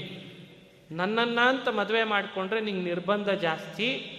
ನಿನಗೆ ಯಾರು ಬೇಕು ಅಂತ ಅನ್ನಿಸ್ತಾರೋ ಅವರನ್ನೆಲ್ಲ ಮದುವೆ ಮಾಡ್ಕೋ ಅಂತಂದಂತ ಅವ್ಯಕ್ತಗತಿ ಅವ್ಯಕ್ತಗತಿ ಅಂದರೆ ಇನ್ನೊಬ್ಬರಿಗೆ ಗೊರ್ತುಪಡಿಸದೆ ಅವರೊಳಗೆ ಸೇರಿ ಅವರನ್ನು ಭೋಗಿಸುವ ಶಕ್ತಿ ನಿನಗೆ ವರ ಕೊಡ್ತೇನೆ ಅಂತಂದಂತ ಅದಕ್ಕೆ ಅವ್ಯಕ್ತಗತಿ ಅಂತನ್ನೋ ಶಬ್ದ ಅರ್ಥ ಕೊಡ್ತದೆ. ಹಾಗಾಗಿ ಜರ ಕಾಲಕನ್ನೇ ಅಂತಿದ್ದಾಳಲ್ಲ ನಮ್ಮ ನಿಮ್ಮೆಲ್ಲರ ಈ ದೇಹ ಅನ್ನೋ ಪಟ್ಟಣವನ್ನು ಆಕ್ರಮಿಸುವಾಗ ಬಹಳ ಬುದ್ಧಿವಂತಿಕೆಯಿಂದ ಒಳಗೆ ಸೇರ್ತಾಳೆ. ಹೇಗೆ ಅಂದರೆ, ನಮಗೇ ಗೊತ್ತಾಗಲ್ಲ, ಹೀಗೂ ಒಬ್ಳು ನಮ್ಮೊಳಗೆ ಸೇರಿಲ್ಲ ಅಂತ.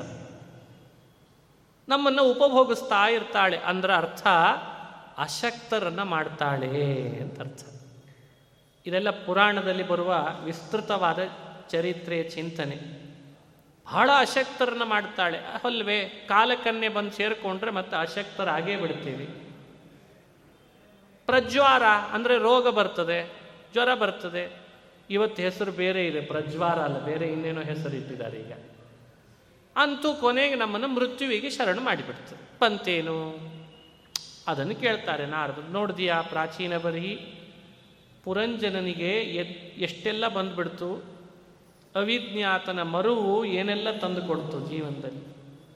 ಹಾಗಾಗಿ ನಮಗೆ ಹೇಳಿಕೊಡೋ ಪಾಠ ಅವಿಜ್ಞಾತ ಅಂತನಿಸಿದ ಶ್ರೀಹರಿಯನ್ನು ಯಾವತ್ತೂ ಮರೆಯದಂತೆ, ದೇಹದ ಪಟ್ಟಣದೊಳಗಿದ್ದೂ ಕೂಡ ಅವನ ಮರೆಯದಂತೆ, ಬುದ್ಧಿ ಅನ್ನೋ ಹೆಣ್ಣಿಗೆ ವಶರಾಗದಂತೆ ನಾವು ಸಾಧನೆ ಮಾಡಿಕೊಳ್ಳುವ ಎಚ್ಚರ ವಹಿಸಬೇಕು.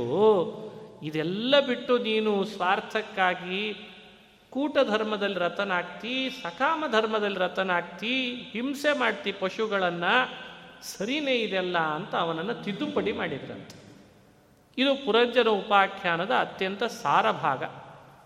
ನಾವಿದನ್ನು ಅರ್ಥೈಸ್ಕೊಳ್ಳೋ ಪ್ರಯತ್ನ ಮಾಡಬೇಕು.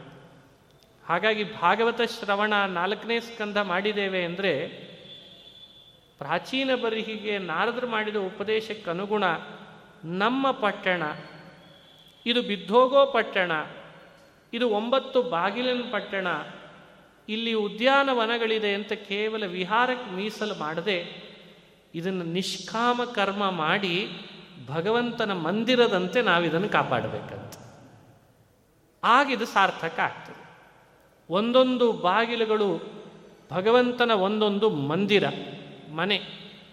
ನಾವು ಅವುಗಳನ್ನು ಶುದ್ಧಿಗೊಳಿಸಿರ್ತೇವೆ ಅಂತಂದ್ರೆ ಅರ್ಥ ದೇವರ ಮನೆಯನ್ನು ಕಸಗುಡಿಸ್ತಿದ್ದೇವೆ ಅಂತ ಅರ್ಥ. ದೇವರ ಮನೆ ಕಸಗುಡಿಸೋ ಜವಾಬ್ದಾರಿ ದಿನನಿತ್ಯ ನಮಗಿರ್ತದೋ ಇಲ್ಲೋ? ಹಾಗೆ ಭಗವಂತ ಒದಗಿಸಿದಂತಹ ಈ ದೇಹ ಪಟ್ಟಣದ ಒಂದೊಂದು ಆ ಇಂದ್ರಿಯಗಳು ಅವನ ಮಂದಿರಗಳು. ಅಲ್ಲಿ ಮಾಡುವಂತಹ ದೇವರ ದೇವಸ್ಥಾನದ ಶುದ್ಧೀಕರಣ ಅಂತ ಭಾವಿಸ್ಬೇಕಂತ. ಏನೆಲ್ಲ ಆ ವಿಷಯಗಳನ್ನು ನಾವು ಇವತ್ತು ಸ್ವೀಕಾರ ಮಾಡ್ತೇವೆ ರೂಪ, ರಸ, ಗಂಧ, ಸ್ಪರ್ಶ, ಶಬ್ದ ಅವೆಲ್ಲ ನಮ್ಮ ದೇವಸ್ಥಾನದ ದೇವರಿಗೆ ನಾವು ಅರ್ಪಿಸುವ ಆಹುತಿಗಳು ಅಂತ ಚಿಂತನೆ ಮಾಡಬೇಕಂತ. ಆಗ ಸಾರ್ಥಕ ಆಗ್ತದೆ. ದೇವರಿಗೆ ಅರ್ಪಿಸುವ ನೈವೇದ್ಯ. ರೂಪ ಇದೆ ಅಂತ ನೋಡಬೇಡ. ನೋಡಿದ ರೂಪ ಎಲ್ಲ ಒಳಗಿರೋ ಭಗವಂತನಿಗೆ ಅಂತ ಅರ್ಪಿಸು. ಇದು ದೇಹದ ಪಟ್ಟಣದಲ್ಲಿ ನಾವು ಮಾಡಬೇಕಾದ ಅನುಸಂಧಾನ. ಇಡ, ಪಿಂಗಳ ಅಂತನ್ನೋ ನಾಡಿಗಳಿದ್ದಾವೆ. ಅವು ಯಮುನಾ, ಗಂಗಾ, ಸರಸ್ವತಿ ನದಿಗಳಿದ್ದಂತೆ ಭಾವಿಸ್ಬೇಕಂತ. ಆ ನದಿಗಳ ಸ್ಥಾನದಲ್ಲಿ ನಾಡಿಗಳನ್ನು ಪರಮಾತ್ಮ ಒಳಗೆ ಕೊಟ್ಟಿರ್ತಾನೆ ಅಂತ ಚಿಂತನೆ ಮಾಡಬೇಕು. ಹೀಗೆ ಈ ಒಳಗಿರುವ ಪಟ್ಟಣದ ಸಿಂಹಾಸನವನ್ನೇರಿ ಅಧಿಪತಿಯಾಗಿ ರಾಜನ ಸ್ಥಾನದಲ್ಲಿ ಭಗವಂತ ಇದ್ದಾನೆ ಈ ಪಟ್ಟಣದಲ್ಲಿ ಪ್ರತಿ ಇಂದ್ರಿಯಗಳಿಂದ ಆಗುವ ವಿಷಯಗಳ ಸಂಪರ್ಕವೂ ಕೂಡ ಒಂದೊಂದು ಸರಕುಗಳು ಅಂತ ಭಾವಿಸ್ಬೇಕಂತ. ಒಂದು ದೊಡ್ಡ ಸಿಟಿ ಅಂದ ಮೇಲೆ ಅಲ್ಲಿ ಸರಕುಗಳು ಜಾಸ್ತಿ ಇರ್ತವೆ. ಟ್ರಾನ್ಸ್ಪೋರ್ಟೇಷನ್ ಜಾಸ್ತಿ ಇರ್ತದೆ. ವ್ಯಾಪಾರ ವಹಿವಾಟುಗಳು ಜಾಸ್ತಿ ನಡೀತಾವೆ. ಹಾಗೆ ನಮ್ಮ ನಮ್ಮ ದೇಹದ ಇಂದ್ರಿಯಗಳ ಜೊತೆಯಲ್ಲಿ ವಿಷಯಗಳ ಸಂಪರ್ಕ ಅಂದರೆ ಸರಕುಗಳ ಸಾಗಾಟ ಅಂತ ಅರ್ಥ. ಇದಕ್ಕೆ ಸರಿಯಾದ ಕಪ್ಪ ಒಪ್ಪಿಸ್ಲೇಬೇಕಾಗ್ತದೆ ನಾವೆಲ್ಲ. ಎಲ್ಲೆಲ್ಲಿ ಸರಕುಗಳ ಸಾಗಾಟ ಜಾಸ್ತಿ ನಡೀತದೋ ಅಲ್ಲಿ ಕಪ್ಪ ಒಪ್ಪಿಸ್ಬೇಕು. ಟ್ಯಾಕ್ಸ್ ಕಟ್ಟಬೇಕಾಗ್ತದೆ ಯಾವುದು ಟ್ಯಾಕ್ಸು ಅಂದರೆ ಭಗವಂತನ ಸೇವಾ ರೂಪವಾಗಿ ಮಾಡುವ ನಿತ್ಯ ಕರ್ಮವೇ ದೇವರಿಗೆ ನಾವು ಅರ್ಪಿಸುವಂಥ ಟ್ಯಾಕ್ಸು ಅಂತ ಭಾವಿಸ್ಬೇಕಂತೆ. ಇದನ್ನೆಲ್ಲ ನೋಡಿಕೊಳ್ಳುವ ಜವಾಬ್ದಾರಿಯನ್ನು ಇನ್ಕಮ್ ಟ್ಯಾಕ್ಸಿನ ಅಧಿಪತಿಗಳಂತೆ ವಾಯುದೇವರು ಇರ್ತಾರಂತೆ. ಅವರು ನಮ್ಮ ದೇಹದೊಳಗೆ ಉಸಿರಾಡಿಸ್ತಾ ಇರ್ತಾರೆ. ಹಾಗಾಗಿ ಉಸಿರಿನ ದೇವತೆಯಾದ ವಾಯು ಪ್ರತಿಯೊಬ್ಬ ಜೀವ ಮಾಡುವ ತನ್ನ ಕರ್ತವ್ಯ ಅನ್ನುವ ಕರವನ್ನು ತಾವು ಸ್ವೀಕಾರ ಮಾಡಿ ವ್ಯಾಪಾರ ವಹಿವಾಟು ಮಾಡ್ಕೋ, ಬೇಕಾದಷ್ಟು ಮಾಡ್ಕೋ. ಈ ಪಟ್ಟಣ ನಿನಗೆ ಎಷ್ಟು ದಿವಸ ಬೇಕೋ ಅಷ್ಟು ಲೀಸಿಗೆ ಕೊಟ್ಟಿದ್ದೇವೆ ಅಷ್ಟೇ. ಇದು ಪರ್ಮನೆಂಟ್ ಅಲ್ಲ, ಇದು ಲೀಸಿಗೆ ಕೊಟ್ಟಿದ್ದೇವೆ. ನೀನು ಇದನ್ನು ಲೀಸಿಗೆ ಉಪಯೋಗಿಸ್ಕೊ. ಇದನ್ನು ಉಪಯೋಗಿಸ್ಕೋ ಅಷ್ಟೇ ಹೊರತು ಇದು ಭಾರೀ ಇದೆ ಅಂತ ಇದಕ್ಕೆ ಎಷ್ಟು ಅಲಂಕಾರ ಮಾಡಿದರೂ ಇದು ಇಷ್ಟೇ ಇರ್ತದೆ. ಹಾಗಾಗಿ ಬಾಡಿಗೆ ಮನೆಗೆ, ಲೀಸಿನ ಮನೆಗೆ ಎಷ್ಟು ಅಲಂಕಾರ ಮಾಡಿದರೆ ಏನು ಲಾಭ ಬಂದಿತು? ಹೀಗೆ ತತ್ವಾರ್ಥ ಗರ್ಭಿತವಾಗಿ ಪುರಂಜನೋಪಾಖ್ಯಾನವನ್ನು ನಮ್ಮ ಮುಂದೆ ವ್ಯಾಖ್ಯಾನ ಮಾಡಿಕೊಡುತ್ತದೆ. ಇದು ಶ್ರೀಮದ್ ಭಾಗವತದಲ್ಲಿ ನಾವು ನೋಡಬೇಕಾದ ಮತ್ತೊಂದು ಉಪಾಖ್ಯಾನ. ಅಂತೂ ಈ ದಿನಗಳಲ್ಲಿ, ಐದು ದಿನಗಳಲ್ಲಿ ಈಗಾಗಲೇ ನಾಲ್ಕನೇ ಸ್ಕಂಧದ ಯಾವುದ್ಯಾವುದು ಪ್ರಮುಖ ವಿಷಯಗಳು ಅಂತಿದ್ದಾವೋ ಅವುಗಳನ್ನು ನಾವು ಅನುಸಂಧಾನ ಮಾಡ್ತಾ ಬಂದಿದ್ದೇವೆ. ಕೊನೆಗೆ ವಿದುರ ಮೈತ್ರೇಯರ ಸಂವಾದವನ್ನು ಮುಕ್ತಾಯ ಮಾಡ್ತಾ ಶುಕಮುನಿಗಳು, ಇತ್ಯಾಮ್ನಾಯ ತಮಾಮಂತ್ರ್ಯ ವಿದುರೋ ಗಜ ಸಾಹ್ವಯಂ, ಸ್ವಾನಾಂ ದಿದೃಕ್ಷು ಪ್ರಯಯೋ ಜ್ಞಾತೀನಾಂ ನಿವೃತಾಯ, ನಿರ್ವೃತಾಶಯ. ಬಹಳ ಸಂತುಷ್ಟನಾದಂಥ ವಿದುರ ಮೈತ್ರೇಯರ ಅನುಮತಿಯನ್ನು ಪಡೆದು ತಾನು ಮತ್ತೆ ಪುನಃ ಹಸ್ತಿನಾವತಿ ಕಡೆಗೆ ಅಂತ ತೆರಳಿದ್ನಂತೆ. ಇದೆಲ್ಲ ವಿದುರ ಮೈತ್ರೇಯರ ಸಂವಾದ. ತನ್ನವರನ್ನು ನೋಡಬೇಕು ಅನ್ನೋ ಬಯಕೆ ಆಯಿತು. ಮೈತ್ರೇಯರಿಗೆ ನಮಸ್ಕಾರ ಮಾಡಿದ, ಸ್ವಲ್ಪ ದಿವಸ ಹೋಗಿ ಬರ್ತೇನೆ ಅಂತಂದ, ಹೋಗಿ ಬಾ ಅಂತ ಕೊಟ್ಟು ಕಳಿಸಿದ್ದಂತೆ ಹಾಗಾಗಿ ಇತ್ತೇ ಆನ, ಇತ್ತಿ ಆನಮ್ಯ ತಮ್ಮ ಆಮಂತ್ರ್ಯ ವಿದುರ ಗಜಸಾಹ್ವಯಂ ಸ್ವಾನಾಂ ದಿದೃಕ್ಷು ಅಂತ ಹೇಳಿದ್ರಿಂದ ಅವನು ಹಸ್ತಿನಾವತಿ ಕಡೆಗೆ ಅಂತ ತೆರಳಿದ. ಆದರೆ ಇಷ್ಟರವರೆಗೂ ಏನು ಕಥೆ ಕೇಳಿದಾನೆ, ಅದು ಬಹಳ ಆನಂದ ಕೊಟ್ಟಿತ್ತಂತ ಅವನಿಗೆ ಹಾಗಾಗಿ ನಾವು ನೀವು ಶ್ರವಣ ಮಾಡಿದ ಕಥೆ ಅದು ವಿದುರ ಮೈತ್ರಿಯರ ಸಂವಾದದಲ್ಲಿ ಬಂದ ಕಥೆ. ವಿದುರ ಅಂದರೆ ಸಾಕ್ಷಾತ್ ಯಮದೇವರ ಅವತಾರ, ಅವನೇ ಧರ್ಮ. ಸ್ವಯಂ ಧರ್ಮನೇ ಭೂಮಿಗೆ ವಿದುರನಾಗಿ ಬಂದಿದ್ದು. ಅಂಥ ವಿದುರನೇ ಈ ಕಥಾಶ್ರವಣ ಮಾಡಿ ಆನಂದಪಟ್ಟ ಅಂತ ಚರಿತ್ರೆ ಹೇಳಿದ್ರಿಂದ ಇದು ಯಾವುದು ಮೋಹಕವಾದ ಚರಿತ್ರೆ ಅಂತ ಅಲ್ಲ. ನಮ್ಮ ಬದುಕಿನಲ್ಲಿ ಧರ್ಮನೇ ಈ ಕಥೆ ಶ್ರವಣ ಮಾಡಿ ಆನಂದ ಪಟ್ಟಿದ್ದಾನೆ ಅಂದಮೇಲೆ ಧರ್ಮ ಮಾಡುವ ನಾವು ಧಾರ್ಮಿಕರು ಅಂತಾದವರು ಈ ಕಥೆ ಕೇಳಿ ಸಂದೇಶವನ್ನು ಚಿಂತನೆ ಮಾಡಲೇಬೇಕು. ಇಷ್ಟನ್ನೇ ಹೇಳಿ ಏ ತದ್ಯ ಶೃಣುಯಾದ್ರಾಜನ್ ರಾಜ್ಞಾಂ ಹರ್ಯರ್ಪಿತಾತ್ಮನಾಂ, ಆಯುರ್ಧನಂ ಯಶಸ್ವಸ್ತಿ ಗತಿಮೈಶ್ವರ್ಯಮಾಪ್ನುಯಾತ್. ಶುಕಾಚಾರ್ಯರು ನಾಲ್ಕನೇ ಸ್ಕಂಧಕ್ಕೆ ಫಲಶ್ರುತಿ ಹೇಳ್ತಾ, ಯಾರು ಮನಸ್ಸನ್ನು ಭಗವಂತನಲ್ಲಿ ಸ್ಥಿರಗೊಳಿಸಿ ಇಷ್ಟೋ ತನಕ ಹೇಳಿದ ಚರಿತ್ರೆಯನ್ನು ಶ್ರದ್ಧೆಯಿಂದ ಶ್ರವಣ ಮಾಡ್ತಾರೋ ಆಯುಷ್ಯ, ಧನ, ಯಶಸ್ಸು ಅವರಿಗೆ ಲಭಿಸ್ತದೆ. ಸದ್ಗತಿ, ಐಶ್ವರ್ಯ, ಮಂಗಳ ಎಲ್ಲ ಉಂಟಾಗ್ತದೆ ಅಂತ ಕೊನೆಯ ಶ್ಲೋಕದಲ್ಲಿ ಮುಕ್ತಾಯ ಮಾಡಿದ್ದಾರೆ. ಇದು ಭಾಗವತದ ಚತುರ್ಥ ಸ್ಕಂಧದ ಏಕತ್ರಿಂಶೋಧ್ಯಾಯ ಅಂತ ತಿಳಿಸ್ತಾ ಇದ್ದಾರೆ. ಇದಾದಮೇಲೆ ಐದನೇ ಸ್ಕಂಧ ಪ್ರಾರಂಭ ಆಗ್ತದೆ. ಐದು ದಿನಗಳಲ್ಲಿ ಸಾಧ್ಯವಾದಷ್ಟು ನಾಲ್ಕನೇ ಸ್ಕಂದದ ಸಂದೇಶದೊಂದಿಗೆ ಪ್ರವಚನವನ್ನು ಮಾಡೋ ಪ್ರಯತ್ನ ನಾನು ಮಾಡ್ತಾ ಇದ್ದೇನೆ. ಈ ಪ್ರವಚನ ಅಧಿಕ ಮಾಸದ ಪರ್ವಕಾಲದಲ್ಲಿ ನಡೆದದ್ದು. ಹಾಗಾಗಿ ನನ್ನ ಮೇಲೆ, ತಮ್ಮೆಲ್ಲರ ಮೇಲೂ ಕೂಡ ಪುರುಷೋತ್ತಮ ರೂಪಿ ಭಗವಂತ ಅನುಗ್ರಹಿಸಲಿ. ಗೋಲೋಕದಲ್ಲಿರುವಂಥ ಪುರುಷೋತ್ತಮ ಈ ಮಾಸಕ್ಕೆ ಕೊಟ್ಟ ವರ ಭಾಗವತಾದಿ ಸಚ್ಛಾಸ್ತ್ರದ ಶ್ರವಣ ಮಾಡಿದರೆ ಬೇರೆ ಮಾಸದಲ್ಲಿ ಮಾಡಿದ ಶ್ರವಣಕ್ಕಿಂತ ಎರಡು ಪಟ್ಟು ಹೆಚ್ಚು ಫಲ ಕೊಡ್ತಾನೆ ಹಾಗಾಗಿ ಈ ಮಾಸವೇ ಒಂದು ರೀತಿ ನಮಗೆ ನಿಮಗೆಲ್ಲ ಕೊಡುಗೆಯ ಮಾಸ. ತೊರೆ ಮಾಡಿ ಬನ್ನಿ ಅಂತ ಹಾಕಿರ್ತಾರೆ. ಇದು ಕೇವಲ ಯುಗಾದಿ ನವರಾತ್ರಿಗಳ ಆಫರ್ ಅಷ್ಟೆ. ಒಂದು ತಗೊಂಡ್ರೆ ಒಂದು ಫ್ರೀ ಇದ್ದಂತೆ. ಹಾಗೆ ಅಧಿಕ ಮಾಸದ ಕೊಡುಗೆ. ಇಲ್ಲಿ ಸ್ವಲ್ಪ ಪುಣ್ಯ ಗಳಿಸ್ತೇವೆ ಅಂತ ಹೊರಟ್ರೆ ಅತಿ ಹೆಚ್ಚು